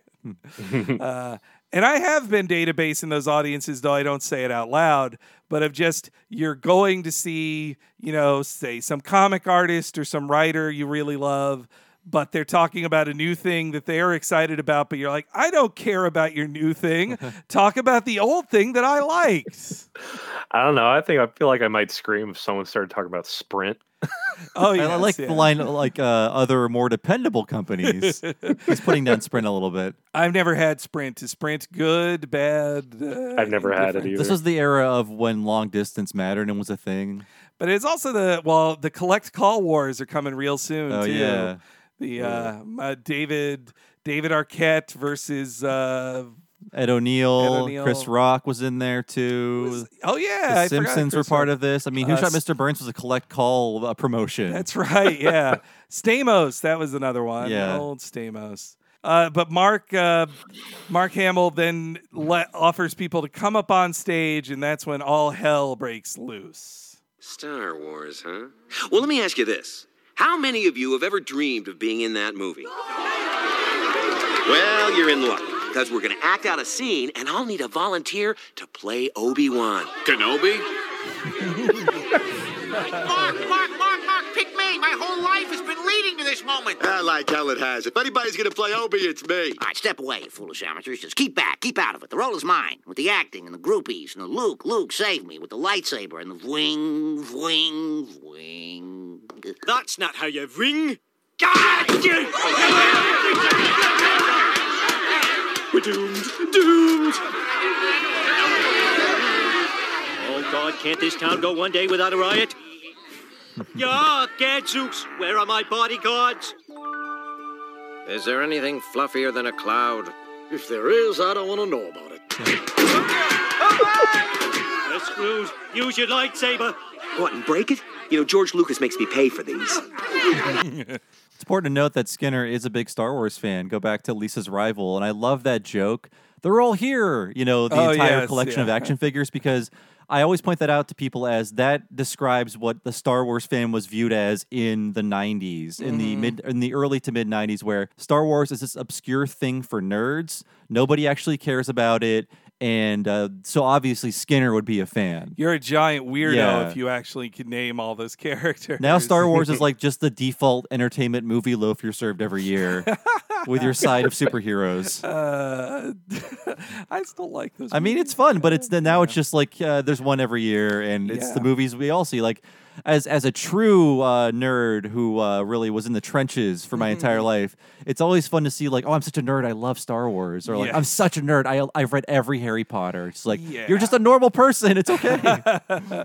It's like uh, in the 40s, somebody saying like, "I read Gone with the Wind. I'm such a book nerd." Yeah. man. Uh, well, actually, you know, the timing of this, I didn't even think of it in proper perspective. 1997 was when the special editions came out, so Star Wars fever had begun again by the end of '98. Like that was yeah, millions of people had seen him on the screen again Mhm. recently. Yeah, and that that was all part of the plan of George Lucas to uh, hype people up with the special editions, and then two years later, he's putting out his first prequel. I wonder too with that gag of C-3PO's head flying by if that inspired George Lucas to have the hilarious headless C-3PO section of uh, Attack of the Clones. Oh. Remember that when his head just bounced around the robot factory? No, no, no one remembers. It. I've only I've only seen the Riff Tracks version of that movie, so uh, from what I remember, much fun was had about that scene. Uh, yes, yeah. He just his head bounces around, then his head is put on a on a robot uh, shooting droid.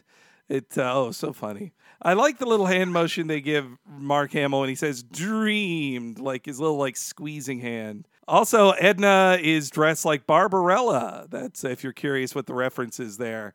That's uh, that was the sexy before there were sexy anime girls. There was sexy Jane Fonda as a Mhm. sci-fi boob lady. Sci-fi boob lady. I love her one line in this whole episode. Oh yeah, eh, nobody cares. Yeah, Poor- that's all they got Marcia Wallace for. that's all they need her for. But I like that she's standing. Edna's standing next to Seymour in that bit, so they went there as a date. I like this. seeing them together in the background It's cute, after yeah. the uh, season eight episode where they got together. Also, I think uh, some U.S. animators snuck in the Madman T-shirt, the uh, the black with the lightning bolt uh, exclamation point. Hmm. I saw it for like four frames, and I owned that shirt and wore it with pride. And everybody's like, "Oh, a Shazam shirt." I was like, "No, it's Mike Allred's Madman." Haven't you read this comic that's not on sale anywhere? If I wore that, it'd be like, oh yeah, cool lightning bolt or whatever. No one would know it was Shazam or Madman or anything. And then they uh, they call you a slur. Yeah, probably they do that first. cool. Hey, F slur, a cool lightning bolt. then I get shoved. Uh, but uh, yeah, I also Quimby instantly sacrifices Mark Hamill to the nerds. He throws them to them as him to them as a distraction. Uh, Mark Hamill calls them, "Get away from you, freaking dweebs!" Which again is funny because he is a real nerd. Like when uh, it doesn't feel as authentic as say William Shatner saying "Get a life" to, at, uh, that classic Saturday Night Live sketch. And Homer basically turns into ogre from Revenge of the Nerds. Yeah. So this is something Hauge talked about that he thought it was a good match for Homer to be a bodyguard because he's like boorish and violent. But I kind of prefer the characterization that Homer is so out of shape that he could never do this kind of violence. Like he's, uh, though I mean, this is definitely more the Homer who gets into a giant fight with Bart's big brother in uh, Yeah. that one. He has uh, he has a lot of stamina, but not a lot of power. Yeah, yeah, but uh, but here it's it's not as good as the classic one from the college episode, but I do like how Homer screams nerds in this one here. Poor Mark Hamill. that swarm of nerds is gonna kill him. Nerds! Get out of there! Mr. Hamill, Mr. Mayor, come on! Who are you? Homer Simpson, Nerdbuster, and I'm getting you out of here. I can't, Homer. I twisted my ankle. You guys go on without me. Never! And Homer then picks him up and carries him, not unlike in the film Bodyguard. uh, which I sort of is referenced a bit in this. Not as much as you think. Just the- the shot of someone twice. being carried by a bodyguard is just that's the movie.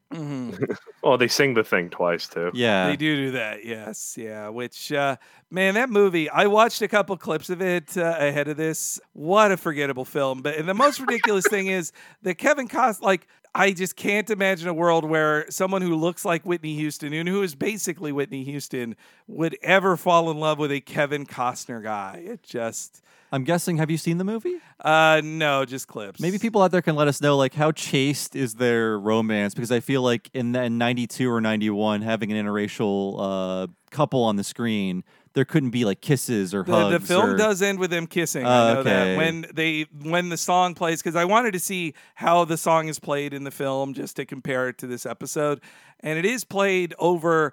Uh, so he takes a bullet for her, and they have like a sad goodbye of like, well, I guess I'll never see you again. And then they, she's driving away, and she's like, "Stop the car!" And then she runs out to him, and they kiss, and there's a big camera like circling around them Ah. shot, and that's when the movie ends. So they do kiss in it. They do. And she leaves him to die. The yes, I mean, then she's like, "Oh, it was nice kissing you once, bodyguard man, but I do have a career." To I got stuff to do. you did your Where's job. You've got to go.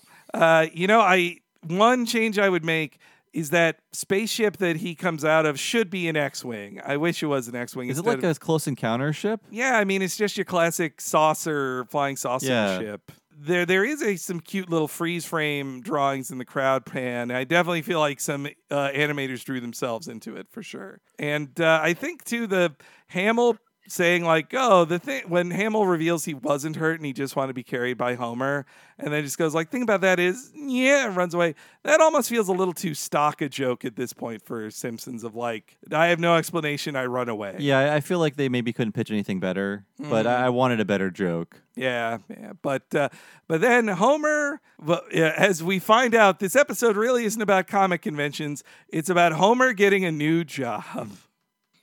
Oh my god, someone has to go back in for Maggie. Forget Maggie. She's gone. I've got Maggie. Wow, that was close. Well, thanks a lot, Homer. Well, it's. A- hey, I thought you twisted your ankle. Oh, yeah. Well, see, the thing about that is.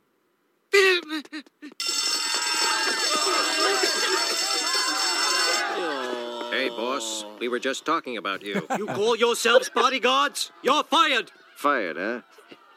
Who else are you gonna find to take a bullet for you? Or have his genitals hooked up to a car battery. I'll tell you who. Him. Woohoo! Homer, I don't think you were listening to what he just. I said woo hoo. Stands by his woohoo. He's like, I ended this act by saying woohoo. We're gonna do it. That should have been the cut. Homer Uh, thinks. but yeah, that uh, that car battery joke. I think that's because the film Three Kings had come out like a year before this Hmm. and told people that that's how that's the new hot thing in torture. That's all is, you uh, need. is electrodes to your balls. Yeah. Yeah, that was a that was like a classic torture reference. It's a home torture kit. I'll tell you what, I learned a lot about car batteries recently because we just did the What a Cartoon for the series Mighty Max. And that is a very popular brand of car battery. Oh, okay. It's also a very popular brand of everything. There's a lot of things called Mighty Max. That's bullshit. Yeah. man. I didn't car batteries. That's cr- I had no clue. I, was- I haven't owned a car in a very long time, so I Think of how bad the uh, the Die Hard battery ruined SEO for that movie. uh, yeah. the first or- thing is the TV series, and then you get down, and then you probably can get to the. I I saw a similar thing happening with um there's uh as the time we're recording there's a fire in the Amazon right now.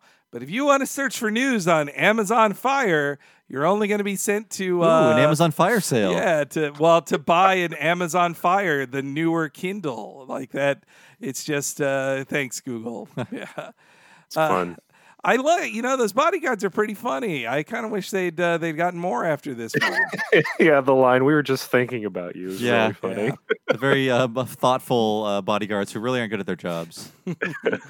Uh, touch with their emotions, though. yeah, they're very sweet. I feel like they're supposed to almost be seen as a couple of just like they're they're closer than friends. These two guys. I also like. I do like that Homer very easily just goes like, "Maggie's gone. We got to move on." There's no. Yeah.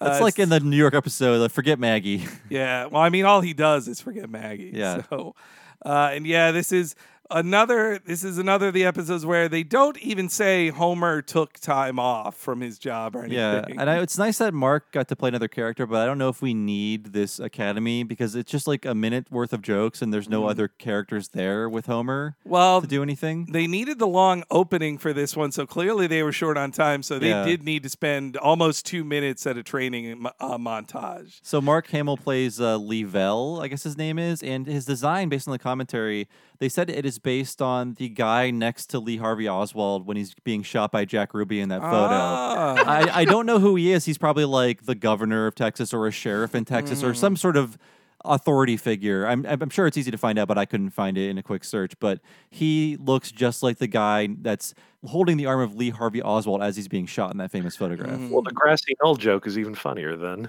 That is true. Yeah, yeah. I just don't know why they landed on that guy because he was uh, maybe he was uh, the bodyguard of Lee Harvey Oswald. Yeah, maybe. I do. Uh, Hamill really loves playing the Texan drill instructor kind of guy because it does. He says it was much more freeing than playing himself. You know. Yeah, I loved I loved hearing him. I was like, is that it is. They got him to do something else. That's cool. Uh, and also that the training academy is su- is a subsidy of Ray Ban. I, I like that too. That uh, I'm sorry. sorry, is Princess Kashmir in a part of that group who's there? It's just some random woman. I didn't think it was her. I did recognize Ruth Power in there. Yeah, Ruth but Powers, Gill, um, Yeah. Van Houten's in there. It was definitely a, it was a hand, it was an attractive lady, but I, I couldn't tell if she's out of her cashmere outfit. I don't recognize Princess Yeah, Kashmir. yeah, she looks so different, but I was like, it almost reminds me of her. I felt like there was more to do, especially if you involve some of the other characters. Like, what would they do at this place? But it was really just Homer's jokes were part of the Mhm. set piece. I didn't even know what Ray Ban sunglasses were until around when this episode aired because that was uh, the Men in Black sunglasses. Yeah, Men in Black put them on the map for me. hmm Uh, but yes, Homer Homer learns how to be a bodyguard. As a bodyguard, your only loyalty is to your protectee, not to your family, not to your country, not to Muhammad. You've been doing Ramadan? Shut your sasshole, boy. These melons represent your protectees. Throughout this course, you will protect your personal melon as if it was paying your salary. What? Okay, listen up. My goal is to assassinate that watermelon. Your job is to take the bullet. Go! go, go, go! Pow! No! Well, your dive wasn't bad, but I just didn't believe you. No! You gotta sell it. Remember, your no is what gets you your next job. Now drop and give me 20. No! Better. Lots of quality Ann Landers jokes in The Simpsons. Mm-hmm. A boring old biddy. uh, that of all people Homer could pick, he picks Ann Landers, but then he also eats. Uh, one could say he's eating out Ann Landers there. Oh, Jesus. Sorry. Can't trust the pig with melons. I, you know, at first I thought Al Gore was just a silly choice, but now I think it's a gag to indicate that they want to protect the guy who's about to become the president after they believe Clinton will be impeached. Yeah, and there's I mean there's a joke there's a joke in a year or two where it's a shot of the White House Oval Office and Al Gore is measuring for new drapes. So they're like, Yeah. yeah, he's gonna be next, obviously. Everybody figured it. Boy, how uh, we got that one wrong, huh? uh, yes. Uh, also, that Homer knowing the practices of Islam was that was funny too, and the way uh, a Texan pronounces Muhammad that was that was funny. Yeah, Mark Hamill was like just he was having a lot of fun with that character. just the way he pronounces things. Shut your asshole and all that. Also, uh, Mark Hamill has one of the most iconic nose in film history, so he knows his nose. Not whiny enough in this character. No, it's not true. It's not possible. Uh, and they, uh, and then after that scene, we head to the berating room, which uh, I like. They have an entire room for that. And man, Mark Hamill talking about going for it. He really goes for it here. He says this was one take. They, Wow. they did not do it a second time. You ladies are without a doubt the most sorrowful clique in the dance. Not one of you fit to guard a Russian rock band. However, your checks have cleared, so you all graduate. Congratulations. And now, in honor of your achievement, here is the theme song from the hit motion picture, The Bodyguard. And uh, I, I,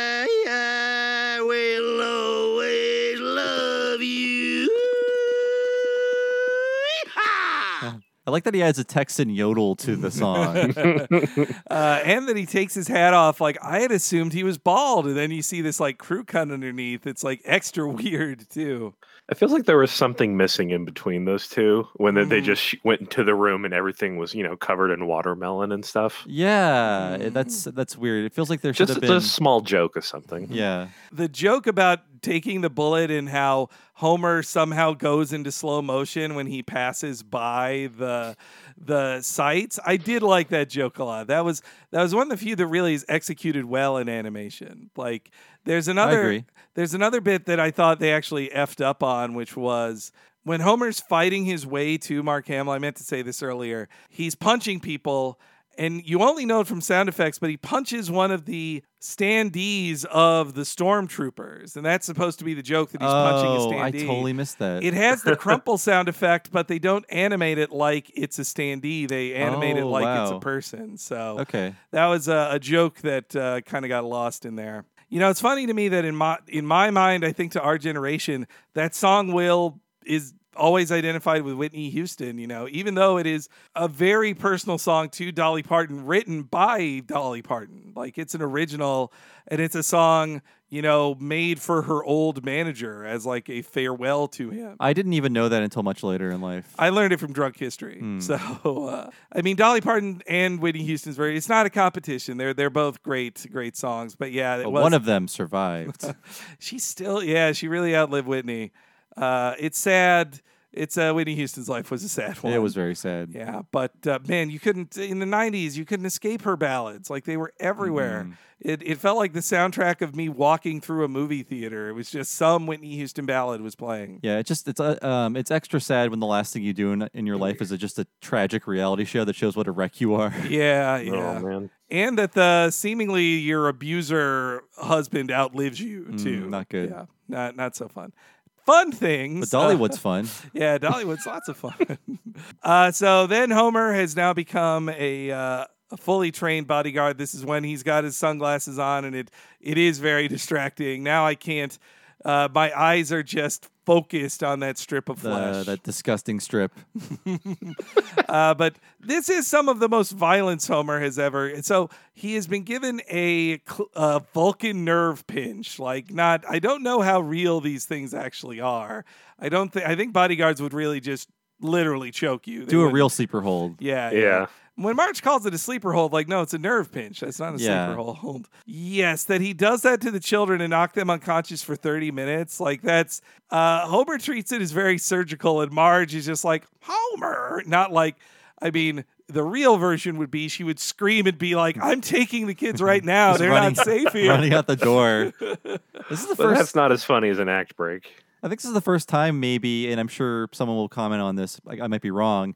That uh, Homer on screen has inflicted violence on Lisa intentionally. Intentionally? Yeah. Yeah, I think we did joke about how in When You Dish Upon a Star, Homer accidentally almost chops her up with the motorboat. Yeah. But he- that wasn't him with action. Like they talked about how they I remember an old story they told in like the early seasons was they wrote in a script a scene where Homer strangles Lisa and it played so horribly just in script form. They're like don't draw this. We're not doing it. Just cut cut cut.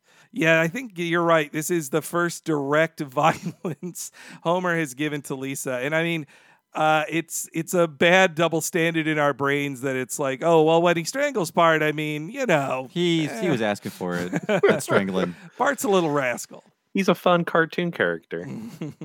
I mean, yeah. So it's cartoon violence in general. Like it's not no actual person was hurt, but you know, if there was a scene where Marge told Homer, "Now Homer, you didn't take out the garbage," and he punched her in the face and knocked her Yeah. out, no one would like that scene. I don't even think Family Guy would do that. Hmm, I think they Mm. would. Yeah, actually, I- they would. I think they have done that. Yeah. Peter, you didn't do this punch in the face. Yeah. We could probably find it. I know he's punched Meg, and I think he kicked Meg down the stairs Oh, Jesus. at some point. Like, so yes, that has definitely happened. Uh, and also, like now that well, you know about concussions, and also just the danger of making an unconscious person fall down and that kind of brain damage. Like, you don't do that. Like, you shouldn't. But that's the joke. Homer hitting That's the himself joke. in the head uh, on the way down did make me laugh. Yes, yeah. I forgot the shockingness of like, oh yeah, he does it to Bart, but then I was like, oh, and Mar, oh, and Lisa too. Like, wow. Uh, and I, I appreciate KC. You're uh, using the verb of million dollar baby as well. I mean, you know. yeah. Oh yeah. Uh, but as uh, also Homer's like pig is in the poke. Like that's a really mean thing to say to Marge too. After Homer showed off his uh, his stuff around the house. Oh yeah, and the violence he does. He like dives on her and shoves her to the ground. Lots of diving. Yes. Uh, but then he's having his first day with the mayor. It's a real honor to be guarding your body, sir. Just remember, you represent the office of the mayor, so always comport yourself in a manner befitting. Quick, honk at that broad. Good work, Simpson. I couldn't be happier with the way that went. Hey, Homer, I told you not to come round here no more till you paid your tab, or at least cleaned up that mess you made in the bathroom. Now, you, McWindy? Homer, why didn't you say you was with the mayor? Shove off, puke holes! Get out of there! These stools are reserved for the mayor and his cronies. Here's a couple of Duffin brows, on the house, of course. Hmm, semi imported. Keep 'em coming. Your generosity is greatly appreciated, especially during this health inspection season. Oh, yeah, yeah, right. Health inspection. That reminds me. Your change, sir. We're working on that roach situation, I swear to God. Hmm. Yeah, you should see the hospital. Ooh, semi-imported. I also like most saying situation. Yeah, yeah, it's good. Also, uh, this time they've got the missing tooth in his uh, character model. I spotted it a few I times. wrote that down. Like somebody either got the wrong character model or Wes Archer uh, did a power move. He was working on King of the Hill and it's like, use the toothless Moe.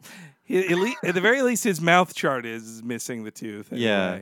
Uh, We the- pointed out on uh, Bart Sells His Soul that there was a big controversy on the commentary where they were like, "Why does Moe look like this?" and Wes Archer was the one to stick up for the missing tooth Moe. It's like that's what the, he looks like on the model sheet. That's how we put him in this episode. So I think he personally was a big fan of that Moe. I like that. I mean, you make anything to make Moe uglier. I, Yeah. I'm pro that.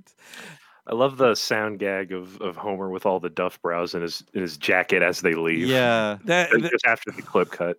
And the drawing is such a great gag too. Just he's Mm-hmm. covered and he just put all the beers in there. He could have just kept him in the case. What would have stopped him from doing that? I think he was trying to be like uh, covert about it. Like I, guess didn't take Yeah, all like these beers. getting away with something. uh, so semi-imported is a made-up terminology, right? Yeah, I guess it's like if you're in America and you drink a Canadian beer, it's semi-imported. Ah, I see. It's, I mean, that's a joke, but it's it's not really imported. We're in the same continent.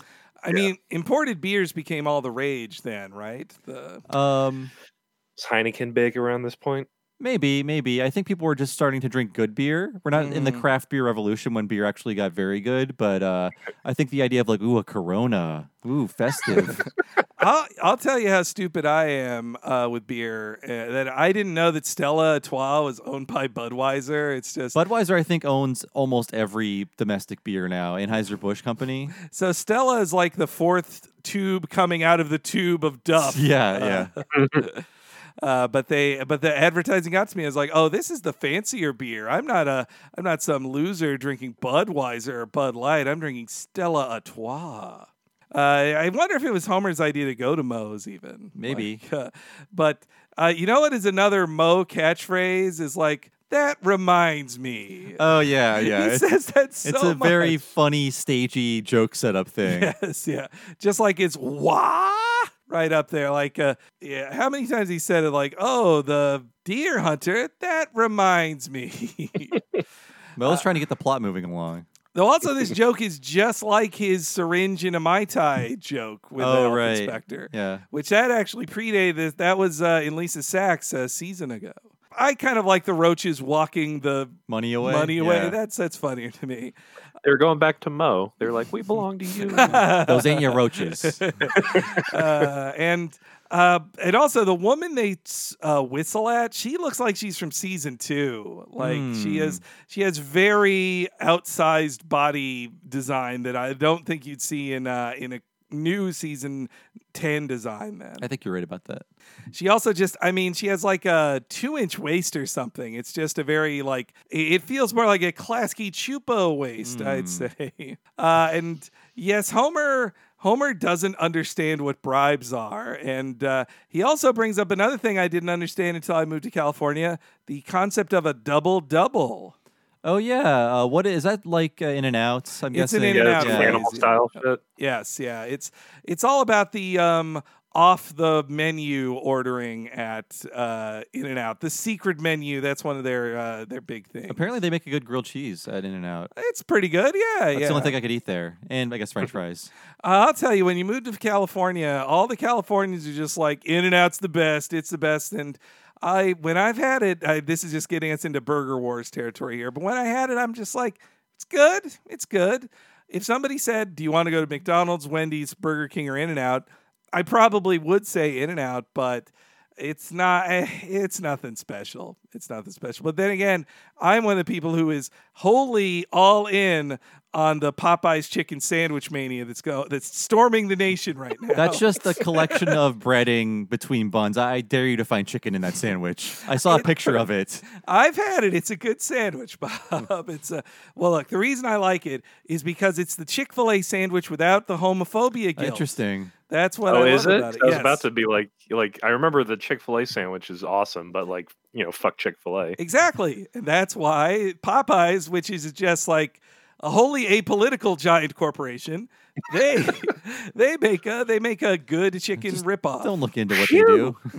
I can eat this without worrying. Uh, I'm not. I'm not kidding. It is going viral now of like people saying, "I tried to go to Chick Fil A and get this sandwich and it was sold out," or "I opened up Uber Eats to order this sandwich and it was marked as sold out. You couldn't order it." Like that's how that's how popular the Popeye sandwich A is. chicken right now. sandwich is like the easiest thing to make. Uh, it's not a new invention. I just don't understand it. I just don't get it.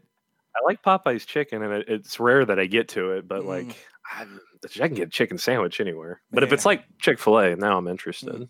I should, man, I should be getting Quimby style bribes from Popeyes for this kind of ad I stuck in here.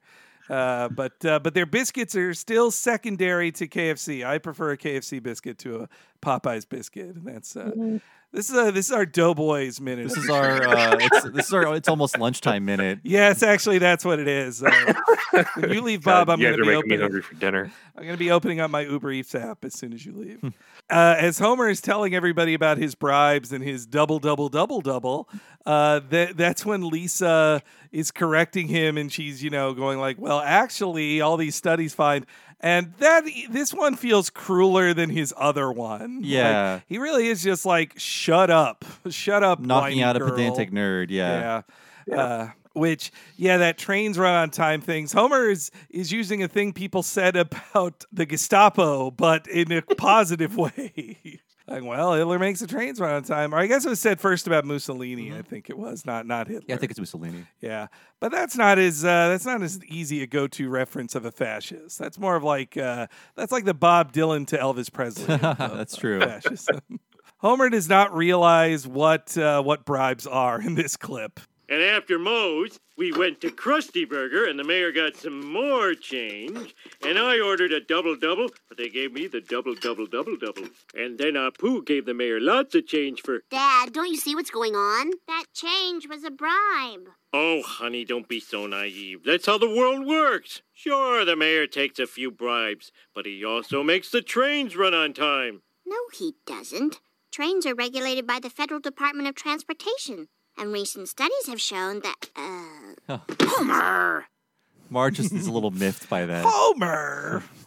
Uh, she's she's just a little bothered by it. I guess uh, we interviewed Dana Gould about 18 months ago, and he talked about there was a real chloroform uh, fad Oh, on the yes, show where yeah. people are being chloroformed a lot. And that eventually James L. Brooks had to put his foot down of like, you can't keep doing this, especially not Homer doing it to Marge. You Yeah. got it has to stop. Uh, and then we head over to the Legitimate Businessman Social Club, which we haven't seen since Bart the Murderer. Wow, okay. I mean, we've seen Fat Tony a ton. But not the actual club. I guess we've seen the outside of it, but this is the first. Or sorry, we have seen the inside of it since then. But seeing the exterior and the joke name of Legitimate Businessmen's Club, I believe we have not seen since its first appearance in Hmm. Bart the Murderer in season three. We get to hear, man, this is a star-studded episode. We got Joe Mantegna as well, back again as Fat Tony. Thank you, Mayor Quimby, for honoring us with the school milk concession. Well, the good children of Springfield need their milk, and I need my. Please accept this kickback as a token of our esteem. Thank you, Fat Tony. However, in the future, I would prefer a nondescript briefcase to the sack with a dollar sign on it. so, how'd you get the nickname Legs? Well, that's an interesting story. it seems President Kennedy's father was. Ooh, mini cannoli. Hey, I called that. I saw it first. Come back here. Mmm, milking room. I hope you cows are decent. oh, crap on a crutch. Ah! They're milking rats. Milking rats. Rats, I'm outraged. You promised me dog or higher. Did he say crap on a crutch? I thought it was crust. Okay. I heard crutch. Yeah. Mm, Okay. Because the, the phrase is Christ on a crutch. Yeah, Oh, so okay. that's what I- Yeah. Man, I never heard. I've never heard Christ on a cru- crutch before. Man, uh, so I always thought it was crust, and it was just like shit on toast or something. Mm, that's shit on a shingle. Ah, okay, man. I don't know any of these Yeah. things. I, uh, uh, I well now I've learned something. I always heard it as crust, Hmm. not crutch. Uh, that I love a good gag about a dollar sign bag with money, a money bag with a dollar sign on it. Yeah. I mean, Homer doesn't understand bribes. Go back to uh, Bart Carney. It's a Oh, ring yeah. toss game. uh, he's like, I, he did, yeah. I like the gag about uh, mob connections and the Kennedys is about to just be revealed to Yeah. him reflexively, and he's like, yeah, never mind. I, I'm interested in this mini cannoli. Because Joseph Yeah, I B. wonder Kennedy. where that was going to go. Yeah, what does he have legs for, Joseph B. I mean, uh, he Legs is way too young to have really known him, but uh, Mm. Joseph Kennedy was involved in organized crime as like a bootlegger and things like that. So Mm. yeah, maybe legs inherited it from uh, previous legs Yeah. out there. Uh, that's the most we've ever heard about legs before. Louis has a bigger part in this episode than legs. Louis is great.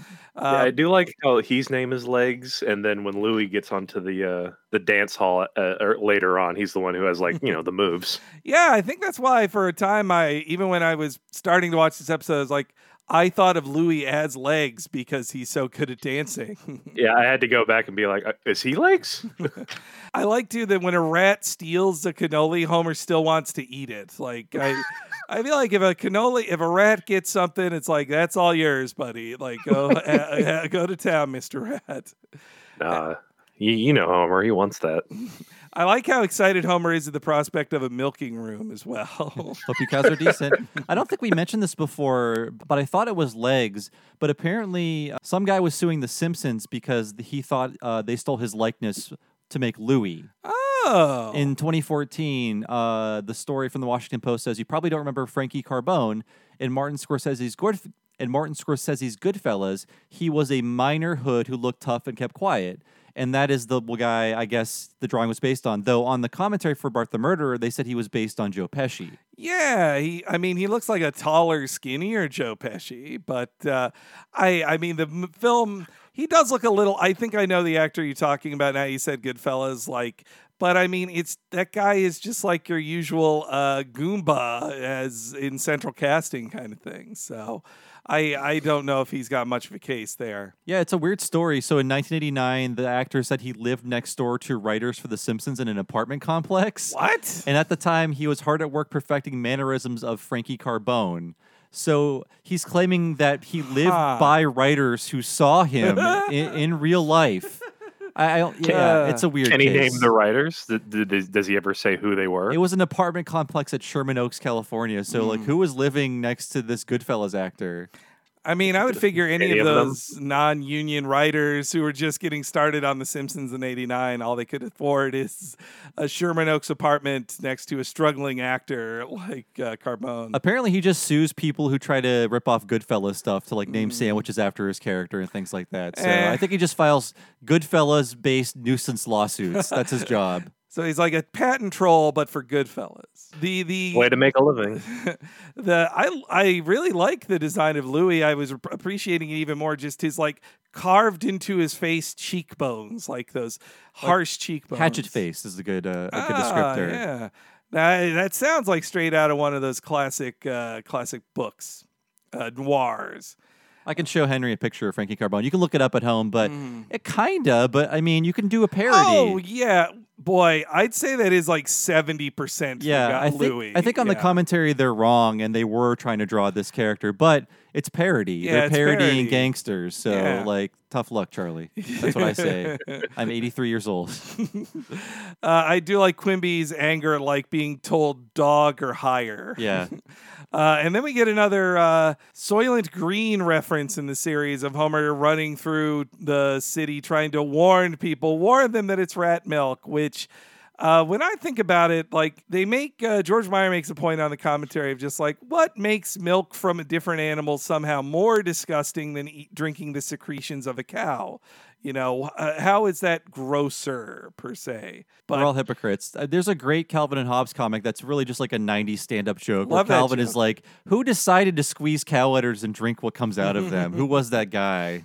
Uh, but but I also think like from a cost perspective, I don't know. You wouldn't get much milk out of a rat. You got to get way more rats than you need of cows. I guess once a rat dies, you just toss it and get another rat. They're easier to mass produce. But I mean, do you also only get rats that had babies recently because then they are actually producing milk? It's, like it's weird. the the logistics of it are. Seems like it would cost too much to farm all those rats. I I think say it's just the idea that it's rats. It's like, oh, ew, rats. I I love uh, my my new thing is cashew milk. Ah, I'm still uh I'm an almond guy. Hmm. Sometimes a soy. I like silk. I'm a soy boy. But I'm a soy boy. I do silk. Silk lasts longer than regular milk. that's the best part about Yeah. it. Like, yeah, I mean that's all. That's the only reason I ever have silk is because like I don't have to buy any for a while. yeah, it always bothers me every time when I buy milk, I won't use it for like two weeks and then it's usually over at that point. So I'm like, Yeah. well, F that.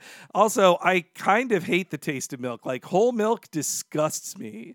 So the the mo- the milk I normally drank when I had actual milk was skim anyway. And so why why am I even bothering with such watered down milk? Like just have the nut milk that's out there.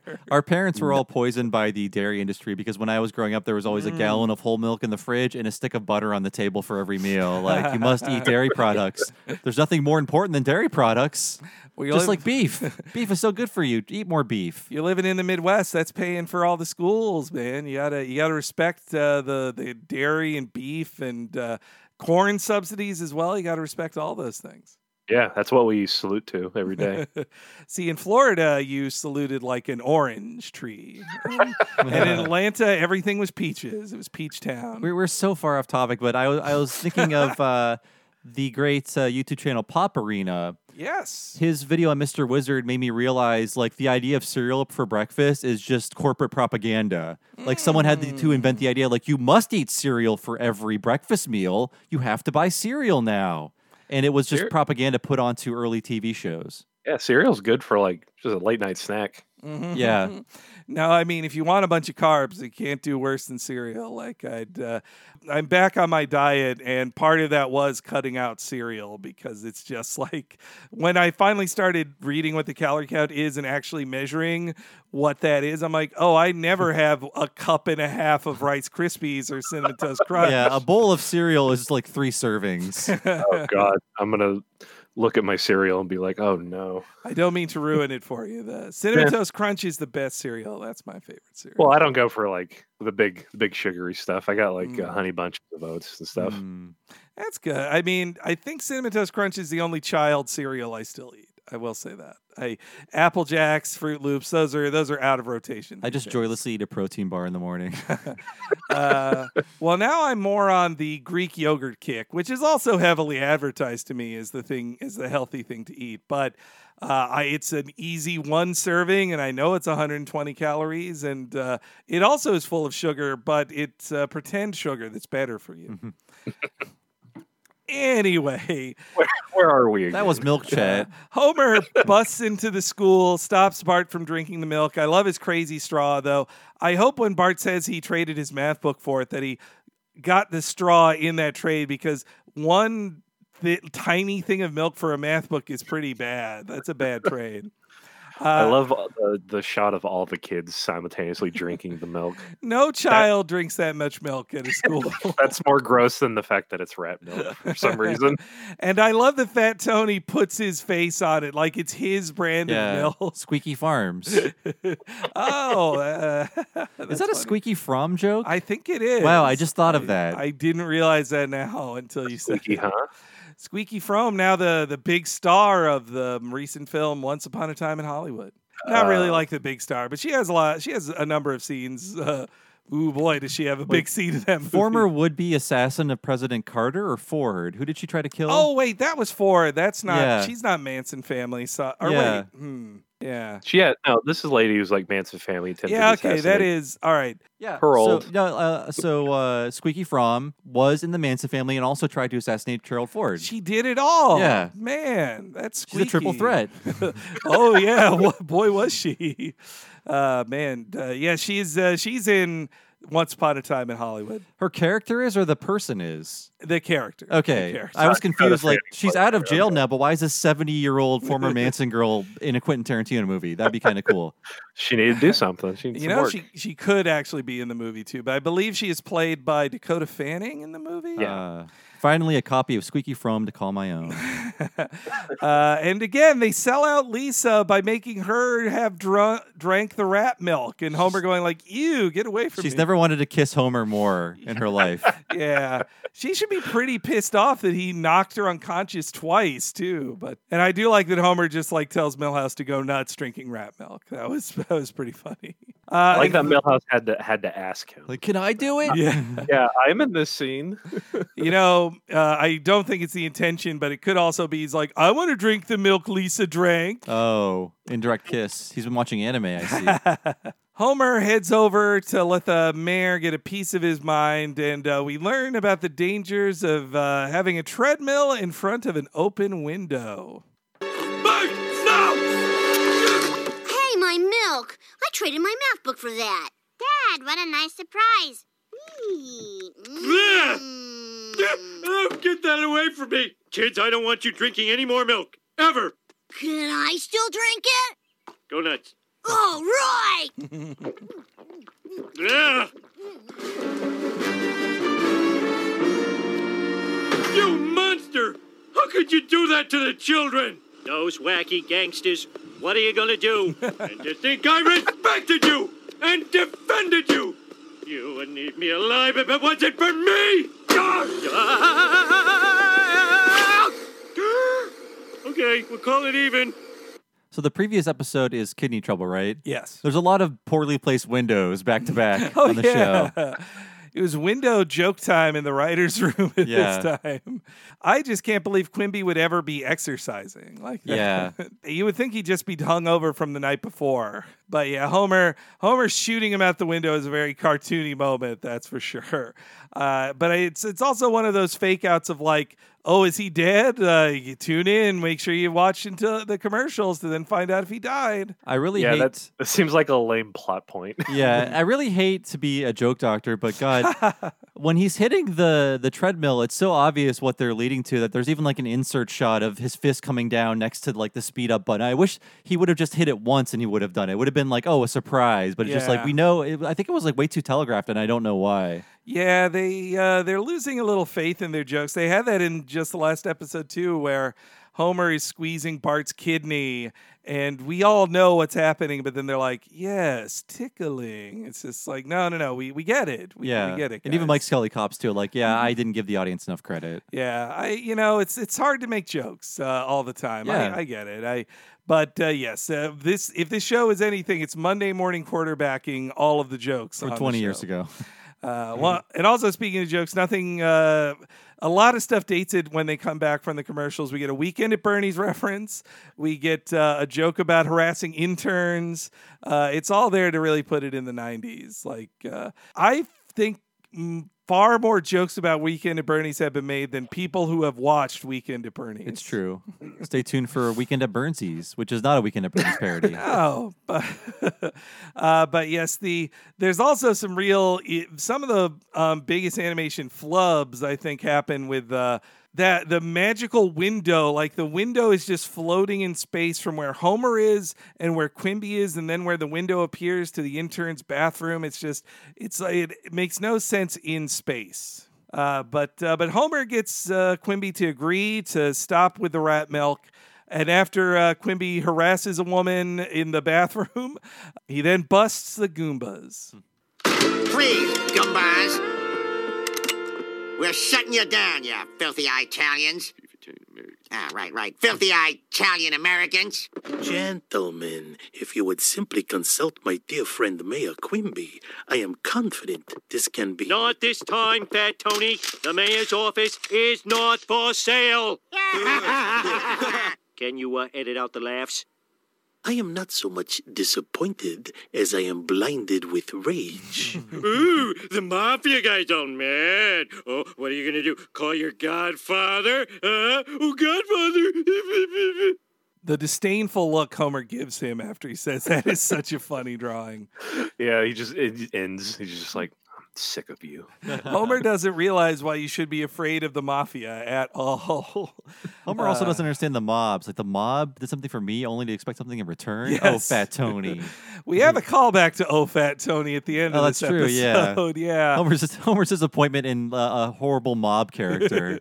and then it always works on Tony. Tony Yeah. does feel shame if Homer makes him. I will go.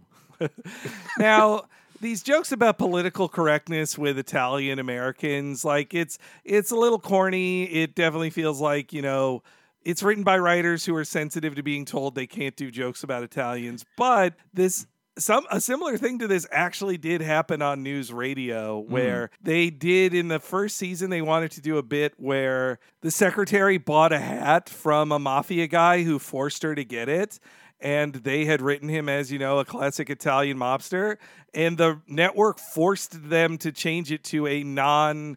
Italian mobster guy and make his Hmm. name Green instead, and so there there was pressure up top of like, hey, don't do a stereotypical Italian mobster on some shows. So this isn't completely out of left field, and it's not just the usual like, oh, you can't even call Italians Italians anymore. You have to say Italian American. Uh, but the gag too on the break in where he's like, can you cut that laugh? And they're like, just shakes the head, nope, can't do it. Back to the Italian thing. We're also in the era where Fredo is a slur. Oh, that yes, We that just passed that. It will be forgotten forever. But I because everything happens too much. But yeah, no, I don't. Man, I didn't want to get too much in that because the guy making fun of Cuomo, Chris Cuomo, with uh, calling Fredo was some right wing. Yeah, terrible person. Yeah, so fuck that guy. Yeah. But also, like, I defend the use of Fredo as what you call a loser son. Like that's it's what you call a rich fail son is Fredo. It is not I don't think of it as an Italian slur. And certainly not the N-word of Italians as Chris Cuomo called it. Yeah. I mean, he's not even going to say the N word. Yes, yeah. Al Jean, uh, his era was really making fun of the Irish. I think they are really about making fun of Italians because we have Here Comes the Grace Ball Oh, yes. and uh, Filthy Italians. Uh, in a few seasons, or maybe next season, Homer mishears something. He goes, "Intelligent Italians, eh?" Oh, yes, yeah. Uh, yeah, they were they were going a little harder on the Italian stuff. Well, they deserve it. Well, also there's Luigi, the the walking pizza box drawing. Yeah. But hey, Joe Mantegna says it's all in good fun. He's not. Uh, I do like that Wiggum even just calls him Goomba. It's like that. That is closer to the N word of Italians than Fredo, I would say. But And yet they're the adorable little enemies in Mario. yeah, that's why it'll never go away. That phrase. I when I heard it in like some mob picture, I was like, wait, I thought those were Mario's enemies. I thought thought that was a Japanese thing, Goomba. No, the mob boss is a Koopa, right? Mm, yes. Or is it Capo? Capo Koopa. Well, as you said, you you broke the case though that he's really Bowser because of Shauna Na. yeah, that's my theory. Uh, but yeah, so they bust up the rat milk. Wiggum, uh, like he's testing cocaine, rubs the rat's nipples on his teeth and It's realizes pure. it's pure. That's maybe the grossest joke in the episode. Uh, and then, as all the rat milk gets poured into the street, Fat Tony has some words for uh, old Kent Brockman. And so, as the rat's milk is returned to the sewers, the circle of life is complete. Uh, Fat Tony, do you have any comment? I don't get it. Everyone loves rats, but they don't want to drink the rat's milk. Any words for the mayor? Hello, Mayor Quimby. I would like to remind you that accidents will happen. Like the killing of you by us. Aren't you scared, Dad? I mean, if I were Fat Tony, and God willing, someday I will be, I'd just be stewing in my jail cell getting madder and madder. Oh, don't worry about that, boy. He's already out on bail. well, I'm off to work. You're guarding the mayor tonight? After Fat Tony swore revenge? It's my duty, Marge. Besides, those mobsters don't scare me. Bart, would you go start Daddy's car? Homer? What? There's nothing to worry about. Well, then you start it. All right, fine. I'll take a cab. So he tried to kill Bart there, yeah, too. It's an easy way to get rid of Bart and solve, solve his problems. I love return to the sewers. Oh, as yes. the rat milk is returned to the, The sewers. circle of life. uh, that's a great. I also like when uh, just Kent's little reaction to Tony's, but they don't want their milk. Hmm. yeah. People love rats. Yeah, like okay, Uh, Sure, and- something to think about.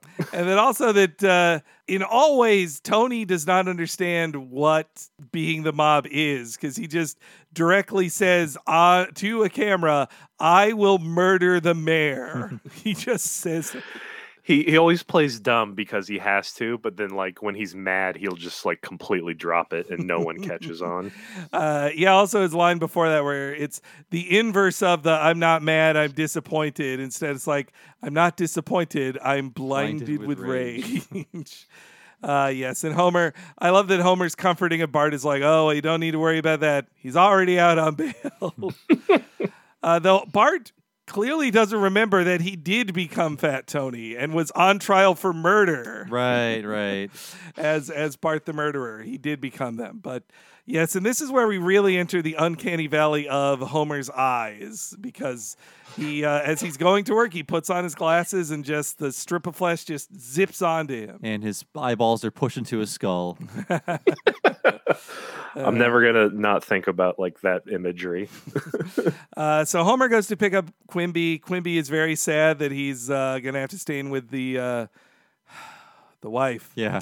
Which Not uh, used to that. That does feel also like a Clinton joke there too, but I mean just about philandering politicians in general. Not I mean, especially Bill. Kennedy. I mean, that's what Oh, the joke yes. was. Yeah, they were making true. jokes about him cheating on his wife way before um, Clinton. Yeah, though I mean, cheating on wives, uh, that's that is a bipartisan issue of presidents. They they all love to do it, except uh, I guess not W and Obama. They're the, the ones in recent memory who did not. That we know of. HW definitely did. Oh, yeah.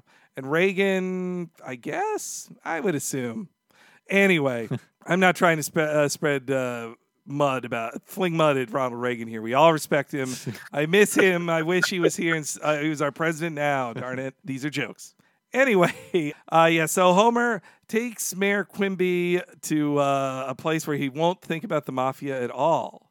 Homer, I'm not uh, sure it's wise to go out right now.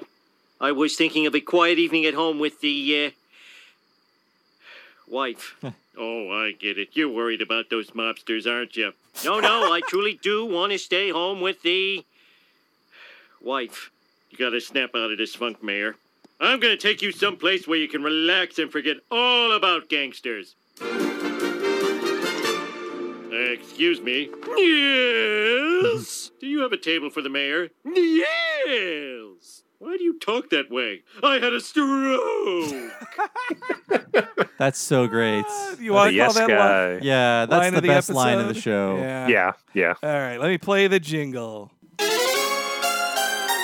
That's the joke. So yeah, that is an imitation of Frank Nelson, a Mhm. comedian who made that character type popular on the Jack Benny program.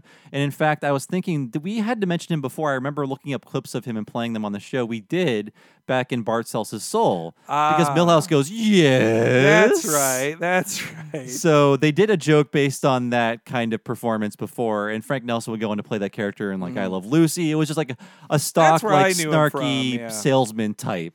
Yeah, or he was, uh, and on the Lucy show too. That's where I saw him. Is uh, though he's not Mr. Mooney. They're different characters. Yeah, but, yeah. Uh, But I, lo- I love this guy. He would come back. It's funny that they just give his origin story. You feel like that, that would be the third or that's fourth the joke, joke with him. That- yeah. yeah, the stroke joke that finishes off the character. You would think, but uh, they got Yes Guy Fever. That's his uh, title according to the wiki page. Though also it's uh, Frank Nelson voice they call him. But he's yeah. They on the Simpsons wiki they credit with him to now appearing in about 19 episodes plus in the movie. Like he's uh, with like speaking lines in a lot of them. He's he's in a crazy amount of episodes for a guy whose joke is just saying yeah. It's a funny voice and yet another Dan Castellaneta impression in this Mhm. episode. but God, the way he just says, "I had a stroke," that's uh, uh, sad also, but so funny.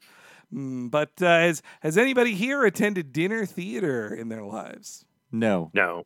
oh man, boy, just just me here. Jinx. You guys are so uncultured.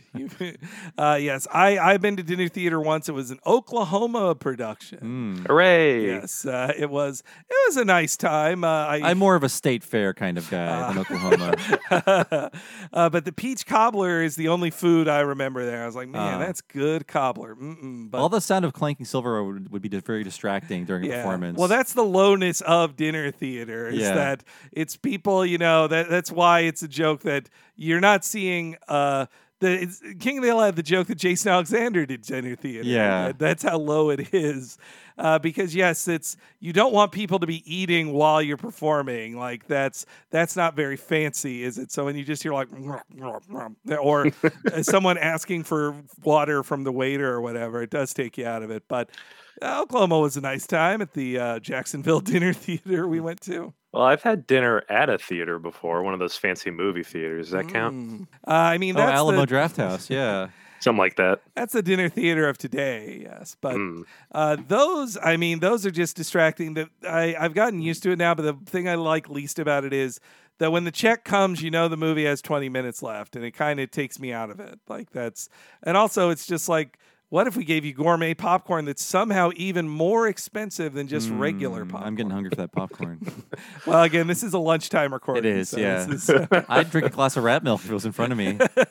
now, this guys and dolls stuff is very funny. Uh, love it. I wish they wouldn't have pointed out that a character knows the lyrics are wrong and the song is Mm. incorrect. I wish they would have just went with it. Yes, this is guys and dolls. this is what all the songs sound like. It's a very funny joke, but I'm I'm kind of sad they give it away.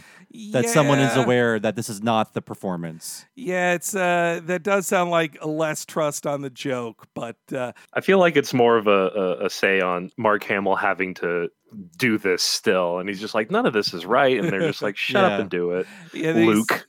that he's playing Nathan Detroit at a place that won't even pay for the Guys and Dolls songs in their performance of Guys and Dolls. Which, uh, yes, It reminds me so much of also of the uh, streetcar named Marge joke, where at the very end it's just like, uh, what's the last song? You Oh. can always depend on the Yeah, kindness of strangers. just some just some horseshit that's not even like a good song. yes, yeah. that, That- ca- that contradicts the entire point of the play. Mhm, mhm. Yeah, exactly. One in a similar situation, legally, they could only do like f- three lines from the play or something before it, they'd be uh, going on copyright law, and that's the same deal here. So they they don't sing any. The two songs they sing, One is them just saying "guys and dolls" over the tune of "Hooray for Hollywood," uh, which first premiered in the in the film Hollywood Hotel from 1937. But Uh. the only I only knew that from wiki it. The only reason people know that song is they just play it in the Oscars and other award shows, and in lots of. Looney Tune cartoons. Oh yes, yeah, like yeah. it was a Warner Brothers standard. So this next joke. So I was recently talking to somebody about being a Simpsons podcaster, and I say now that when I watch an episode and I don't get a joke, it is my job to now get the joke because I am now a Mm. joke detective. So I had to look up this Othello with Peter Marshall thing that Flanders is praying for. I think it is a blackface joke. I think so, they're too. implying that former Hollywood Squares host Peter Marshall played Othello in blackface. And Flanders did not like that performance. I think you are correct with that. Yeah. Yeah, I had to I had to Google who Peter Marshall was, but yeah, that uh, that's what I think so too. And he's still uh, alive. You know what?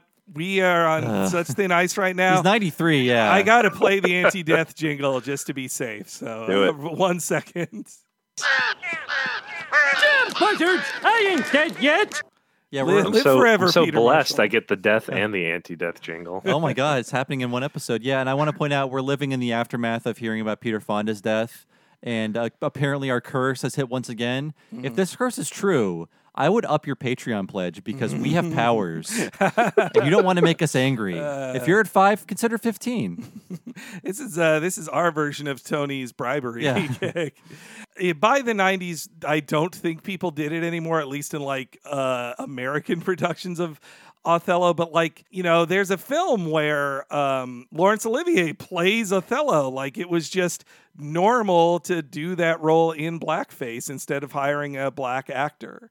And I mean, part of it is that like I think they back then maybe there weren't a lot of um, famous actors who they would cast in the lead role in a film And I'm version sure of Othello. segregation kept black actors out of certain One hundred circles too. Oh, and especially like in, In something theater. as snooty as Shakespeare troupes, like Yeah. I feel like the doors were probably closed to a lot of African American actors there. So I think even uh, freaking Orson Welles. I was going to say that. Othello. Uh, no, he organized one of the first That's all right, black the to- performances. oh, my you just God. interrupted me, Henry. I was trying to say it. I'm sorry about he just he just organized. He he just did it. He's been dead for 25 years now. and uh, before he became a movie person, he was a theater person and then a radio person. And he organized one of the first all black performances of Othello. That kind of put him on the map. Yes, Before a War of the Worlds. I know you're excited. No, I didn't mean to interrupt you, Bob. I was just I felt bad that I had just demeaned Orson Welles by saying he did like- the opposite. He, he did a much worse thing. Yeah, I feel bad. So that's why. It's okay. sorry. Uh, but yeah, the now fortunately, like in the '90s, that uh, that pretty it seems to have stopped even then. Like the the Othello film that uh, Kenneth Branagh made, he played Iago, which is a media role anyway. Mm. Uh, and meanwhile, Othello was played by Laurence Fishburne, which uh, and that's a really good movie. That Othello. Uh, if you're gonna if you're gonna watch a version of Othello, that's a good one. Though I mean, if you're a real Shakespeare nut, it isn't. It's abridged. It's not unabridged. Like the only, I mean, unabridged Shakespeare films are three and a half hours long, like Branagh's Mm-hmm. Hamlet, which is unabridged. Uh, but anyway, uh, Homer is scanning the place right after uh, that Peter Marshall joke, and that's when uh, he calls Lovejoy "What's his name," which I like. and also, Burns should have a better table there too. Yeah, it's weird. He's too far back. Uh, and then uh, Fat Tony instructs Homer to give uh, to give something to Mayor Quimby. Dear Lord, please make tonight's production better than Othello with Peter Marshall. Okay, Mr. Burns, Fat Tony, what's his name? Fat Tony! Ah! All right, Fat Tony. If it's trouble with Quimby you're after. Please, I am only here as a devotee of the lively arts, but I do have something for the mayor that perhaps you could deliver. Mayor, Fat Tony asked me to give you this. You moron! That's the kiss of death! Oh no! Wait, maybe I didn't do it right. Never mind that, just go patrol the perimeter. Ah, oh, gratin potatoes. That's a quality side. That's a great line. Every time I see au gratin potatoes on a menu or at a at a you know buffet or something, I say that line to myself. I just can't. Uh, though it's it feels kind of rare to see au gratin potatoes on things. I I never had them as a kid. My mom didn't make them. I don't know. Were you? Did you guys get served that as a child? It's like a Thanksgiving thing.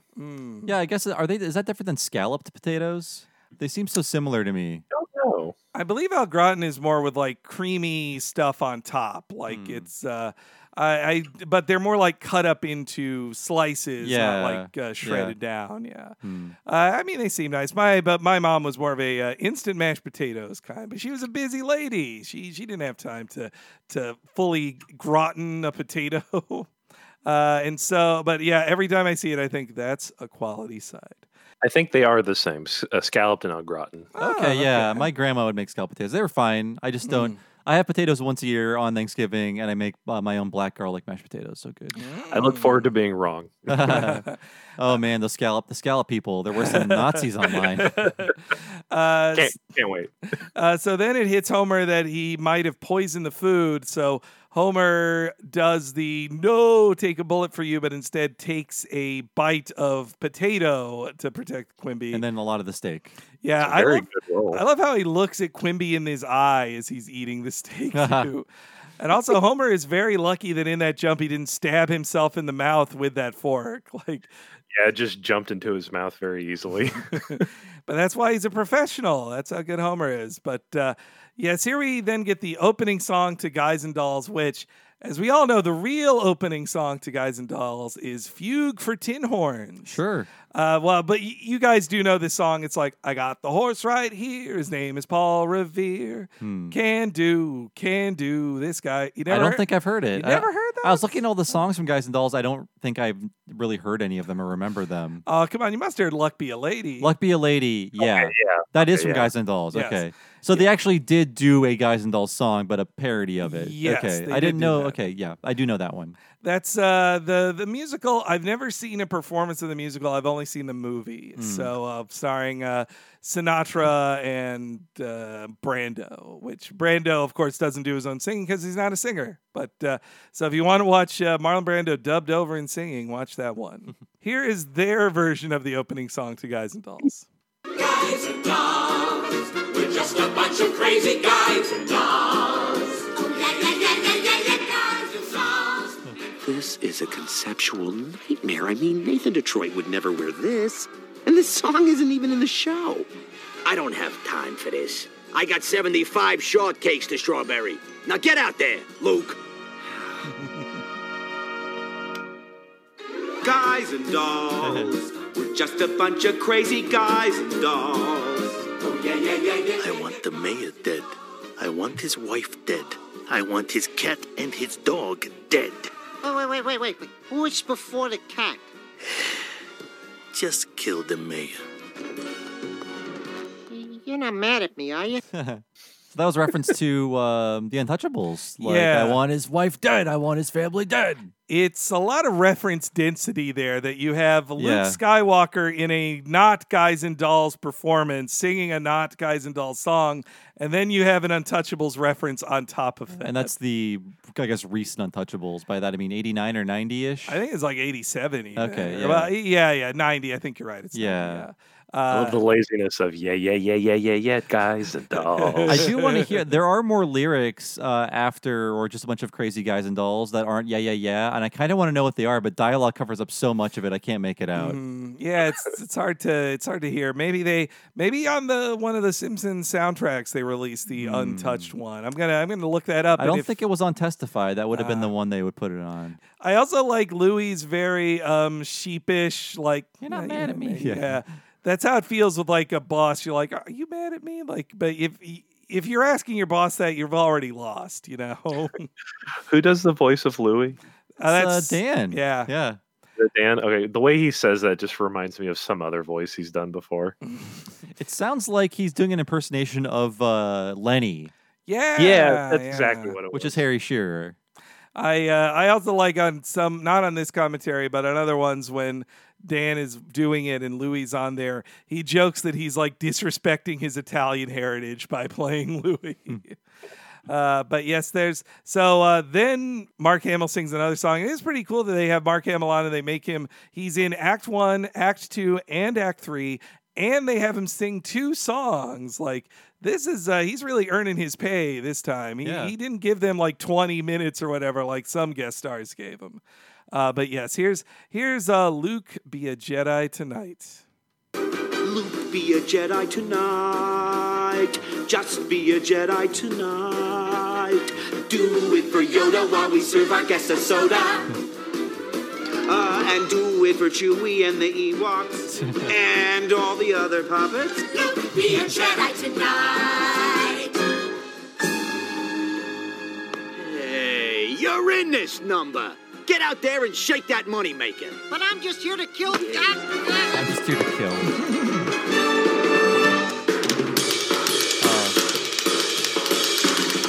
That guy with the knife sure can dance, huh? He looks awfully familiar. I think I saw him in Rent or Stomp or Clomp or some piece of crap. Ah, that has the stink of a writer who was forced to attend a show by his wife. Yeah, I think you're right. I think you're right. or some piece Uh, of crap. They're probably thinking like I had to. I spent all of my money on this stupid play just to see guys stomping on garbage cans or whatever. It reminds me of a very funny line from a future episode where uh, Smithers in the Malibu Stacy musical, and we cut to the audience, and the guy's like, "This is better than a movie. How?" oh yeah.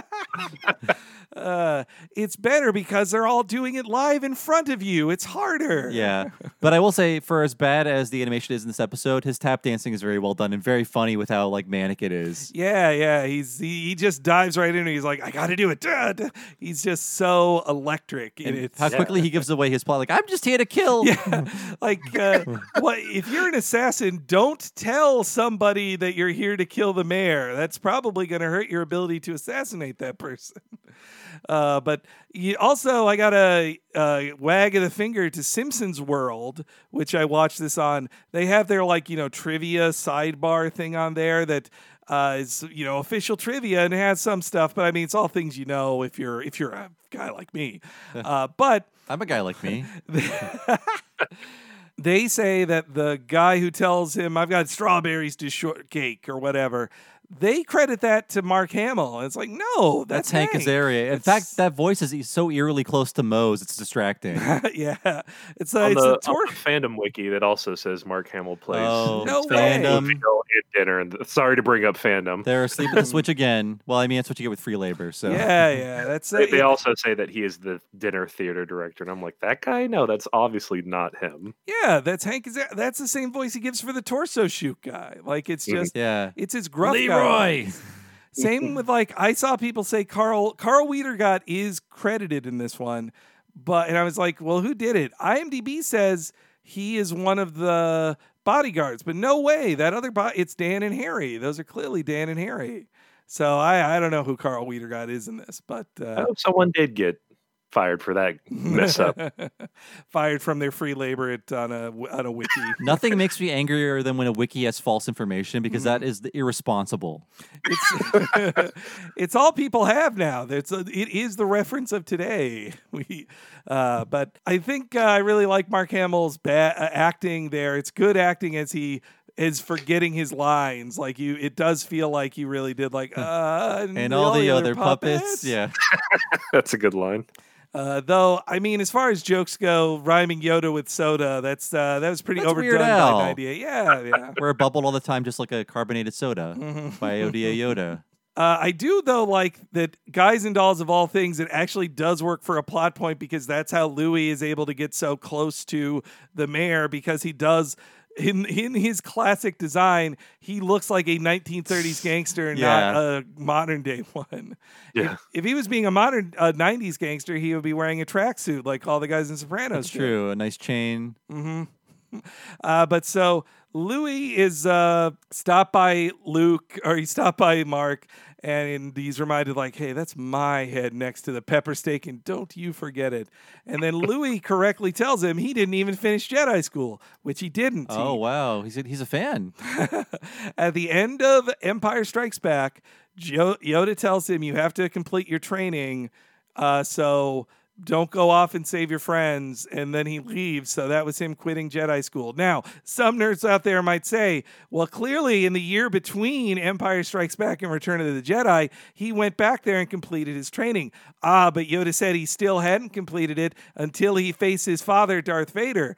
And I don't think he ever officially did complete his Jedi training, at least in the Jedi school manner. That's for the extended universe to worry about.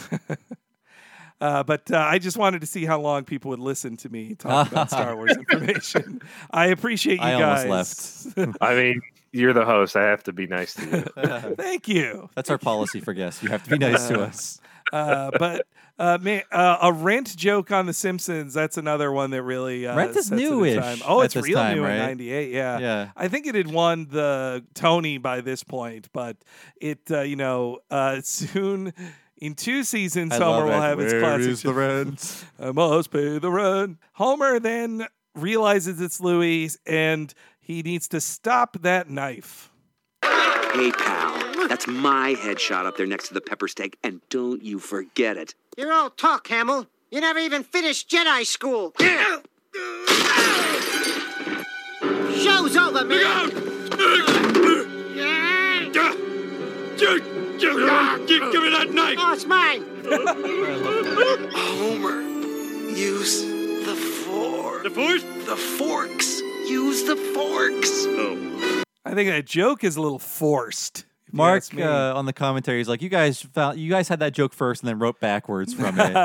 Use the forks, but they corrected him as like, no, that was actually a joke in the rewrite room. Oh wow! so man, they didn't that write it first. But I love Louis going, no, it's mine. It's like, That's Dan's good doing a lot of work in this episode. yeah, he's Louis, he's Homer, he's um, Quimby. Like, he- Yeah. he's playing all these characters up front here. Yeah, it's uh Homer doesn't often talk to Dan characters as my uh, other than his dad. He talks to them a lot, but usually they make sure to surround Homer with characters that aren't played by Dan. But Dan is so good at it, you never even know. Like Hamill compliments him on the commentary of just like you're talking to yourself all the time. Like Hamill is Hamill is usually one guy in a thing he's cast in, so he's not talking to himself. So it's a it's an extra skill as a voice actor. I also like when Homer uses the forks that he stabs his tie down, but he acts like his hand got stabbed. Oh yeah, that's right. Everyone's real scared of the forks.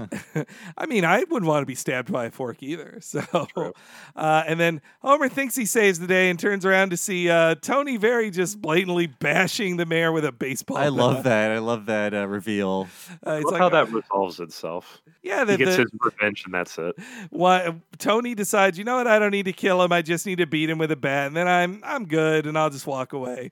Forget it. And then same with like, you see how savage his beating is. Then Mark Hamill will tell him later, like, the doctors tell me he's fine, so don't even worry. Like, really? I think also the beating with a baseball bat is another Untouchables thing. Oh yeah, totally. Yeah, Yeah. yeah. Which they already did a joke about with Give you the Burns. thrashing of a lifetime. uh, but yes, let's have the bodyguard ending here. I checked with the doctor. He said Mayor Quimby's going to be fine. And I was electric as Nathan Detroit. What did you think of me? Well, I'd say you were luminous, magnetic, incandescent. oh, cheer up, Homer. I think you made a great bodyguard. Really? Would you say I was magnetic? Absolutely. Oh. Mr. Skywalker. Homer, I think you know what to do.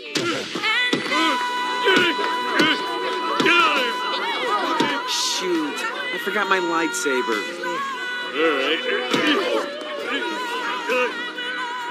Oh, wait, here it is. Poor animators having to animate Homer kicking his way through a giant crowd. Yes, yeah. And back. Good job, though. I love it. I like how those uh, those guys stay down. Once he kicks them, they may as well be dead. They're just motionless. Yeah. Uh, you know, when I was writing video game reviews, I would sometimes when I was thinking of superlatives to give, I think of this scene of like, "Eh, have I used luminescent, luminescent yet? or electric. That's always a good one. you say iridescent? Iridescent, yeah, that's a really good one too. Uh, and then yes, I I do like the gag that all Mark cares about is his reviews, not that the mayor was beaten. Yeah. but, uh, but uh, And Homer yeah. also wants to be magnetic as well. Yeah, yeah. Who doesn't want to get those fancy um, TV reviewer uh, praises. Uh, but that uh, and then Homer, yes, he just I guess Homer needs to fail as a bodyguard to. Well, they don't even say out loud like, "Oh, Homer lost his job as a bodyguard." They don't even feel like they need to do that. You they just assume you'll know Homer won't be a bodyguard next week. Yeah, by default, because his uh, person he was guarding was beaten within an inch of his life. you have to figure he lost that job. Uh, and uh, I, you know, I don't like that they did an "I will always love you" joke twice in the episode, but I do like that uh, they paid for the real song. Yeah, Like and it's on the DVD and everything too. It couldn't be cheap. Couldn't be cheap to get the original Whitney Houston one, especially to get it on DVDs. That probably, I would bet that might have been their most expensive license for that DVD. I think that's why it's been a struggle to get new DVDs. I mean, season 19 was just Mm. released. I think they could they will always make money, but uh, Al Jean loves himself a montage, and those later seasons are so full of lic- licensed music that Mhm. um, I feel like that's that's the problem, really. I mean, the recognition of licensed music does take you out like that it, it improves a joke in a lot of times or at least like makes you feel something in a scene you might not feel something otherwise this is how the bodyguard ends too he saves her one last time and that song plays over the credits so that is the closest like one-to-one bodyguard joke here and I do like a casual Mark Hamill design too. That it it looks like him when he was doing like interviews in 1978, like very specifically. Uh, and also, the, a couple times when he was th- throwing around his lightsaber, winging it around, I guess. Um, I think the animator, some animator had some fun. There's like some good motion blur to it, and it actually looks kind of cool. Yeah, there's some cool instances of animation in this episode. for I think it was just Star Wars nerds on the staff going like, I can finally animate a lightsaber. I'm gonna animate the hell out of this. It's when Star Wars jokes were rare on television. Yep, uh, it's This this felt like like yeah, this was like s- such a mark, a moment before like it just like the floodgates opened for Star Wars jokes. This one is kind of the last of the Star like clone Phantom Menace will be out 5 months after this aired. So uh, I mean the Star Wars wave is coming and it pretty much never ends after that. it never will end ever. Even Hooray. They say they're taking movies off for a little bit after episode 9 this year, but like they've already announced 3 shows for Disney Plus, so it's not like there's not going to be no Star Wars. It's just maybe not in movie theaters for 2 years. Uh, Bob Bob just shook his head. I just thinking like, oh, these are more things I'm gonna have to know about. Sorry, you're gonna have to when you want to have a nice dinner conversation. Everybody's. Just Did you see the the, uh, the Mandalorian? is that a Star Wars thing? That is. That okay. is. That's the that's the premiere Disney Plus original series. Oh, no wonder it was in my head. See, I already know about it.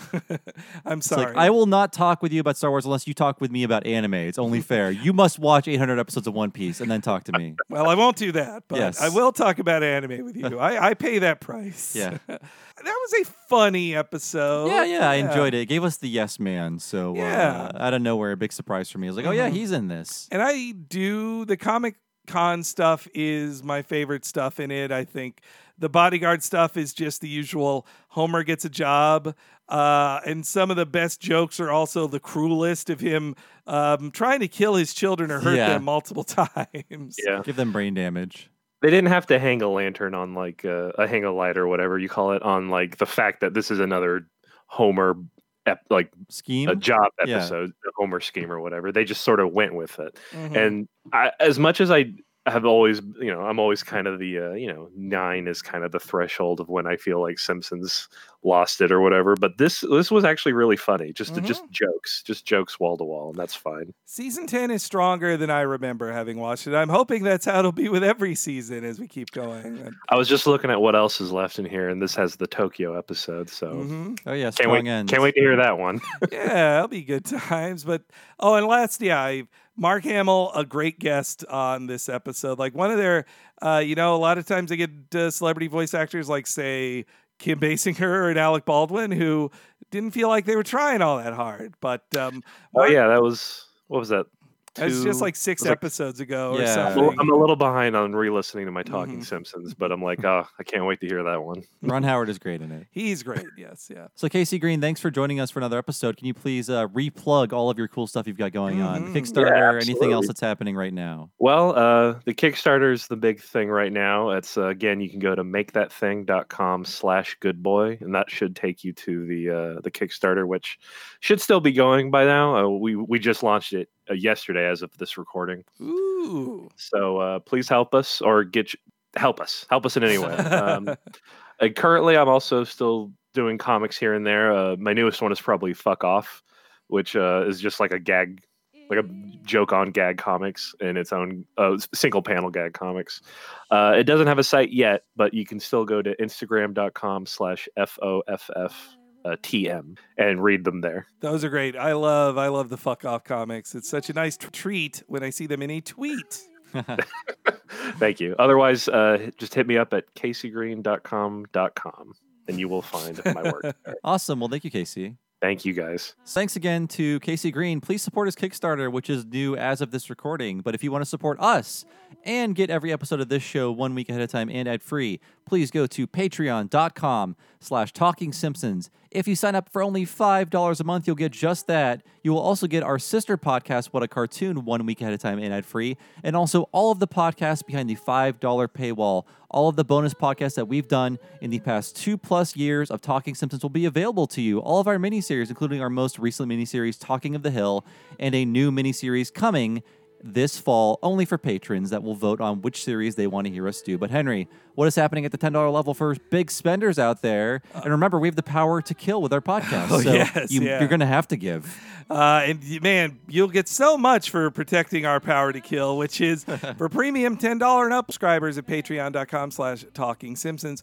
You'll get the What a Cartoon movie where me and Bob talk about a different animated feature film once a month.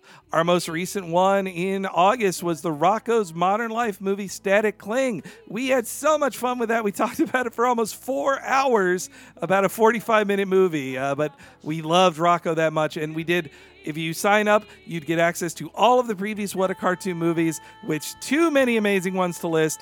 But I guess if you love Mark Hamill, we did Batman Mask of the Phantasm. You'd hear hmm. him in that too. Very good. So please sign up at the $10 level and get everything that's amazing there at patreon.com slash talking simpsons. So I've been one of your hosts, Bob Mackey. Find me on Twitter as Bob Servo. My other podcast I do is Retronauts, a classic gaming podcast. Please check it out at retronauts.com or just find Retronauts in your podcast machine. We should be there. Henry, what about you? You can follow me on Twitter at H E N E R E Y G. Anytime new things go up on the Patreon, I am certain to tweet about it and share it with all of you. So please, once more, follow me on Twitter, H E N E R E Y G. Thanks so much for joining us, folks. We'll see you next week for Viva Ned Flanders.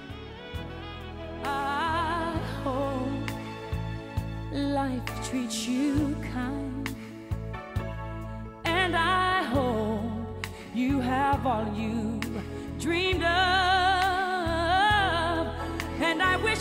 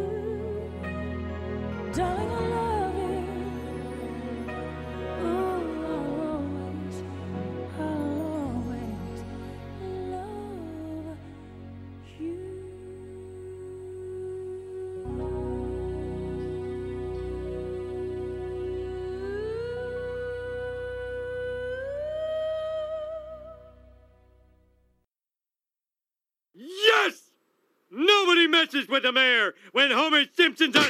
Oh, crap. oh, fat Tony. What? What did I do?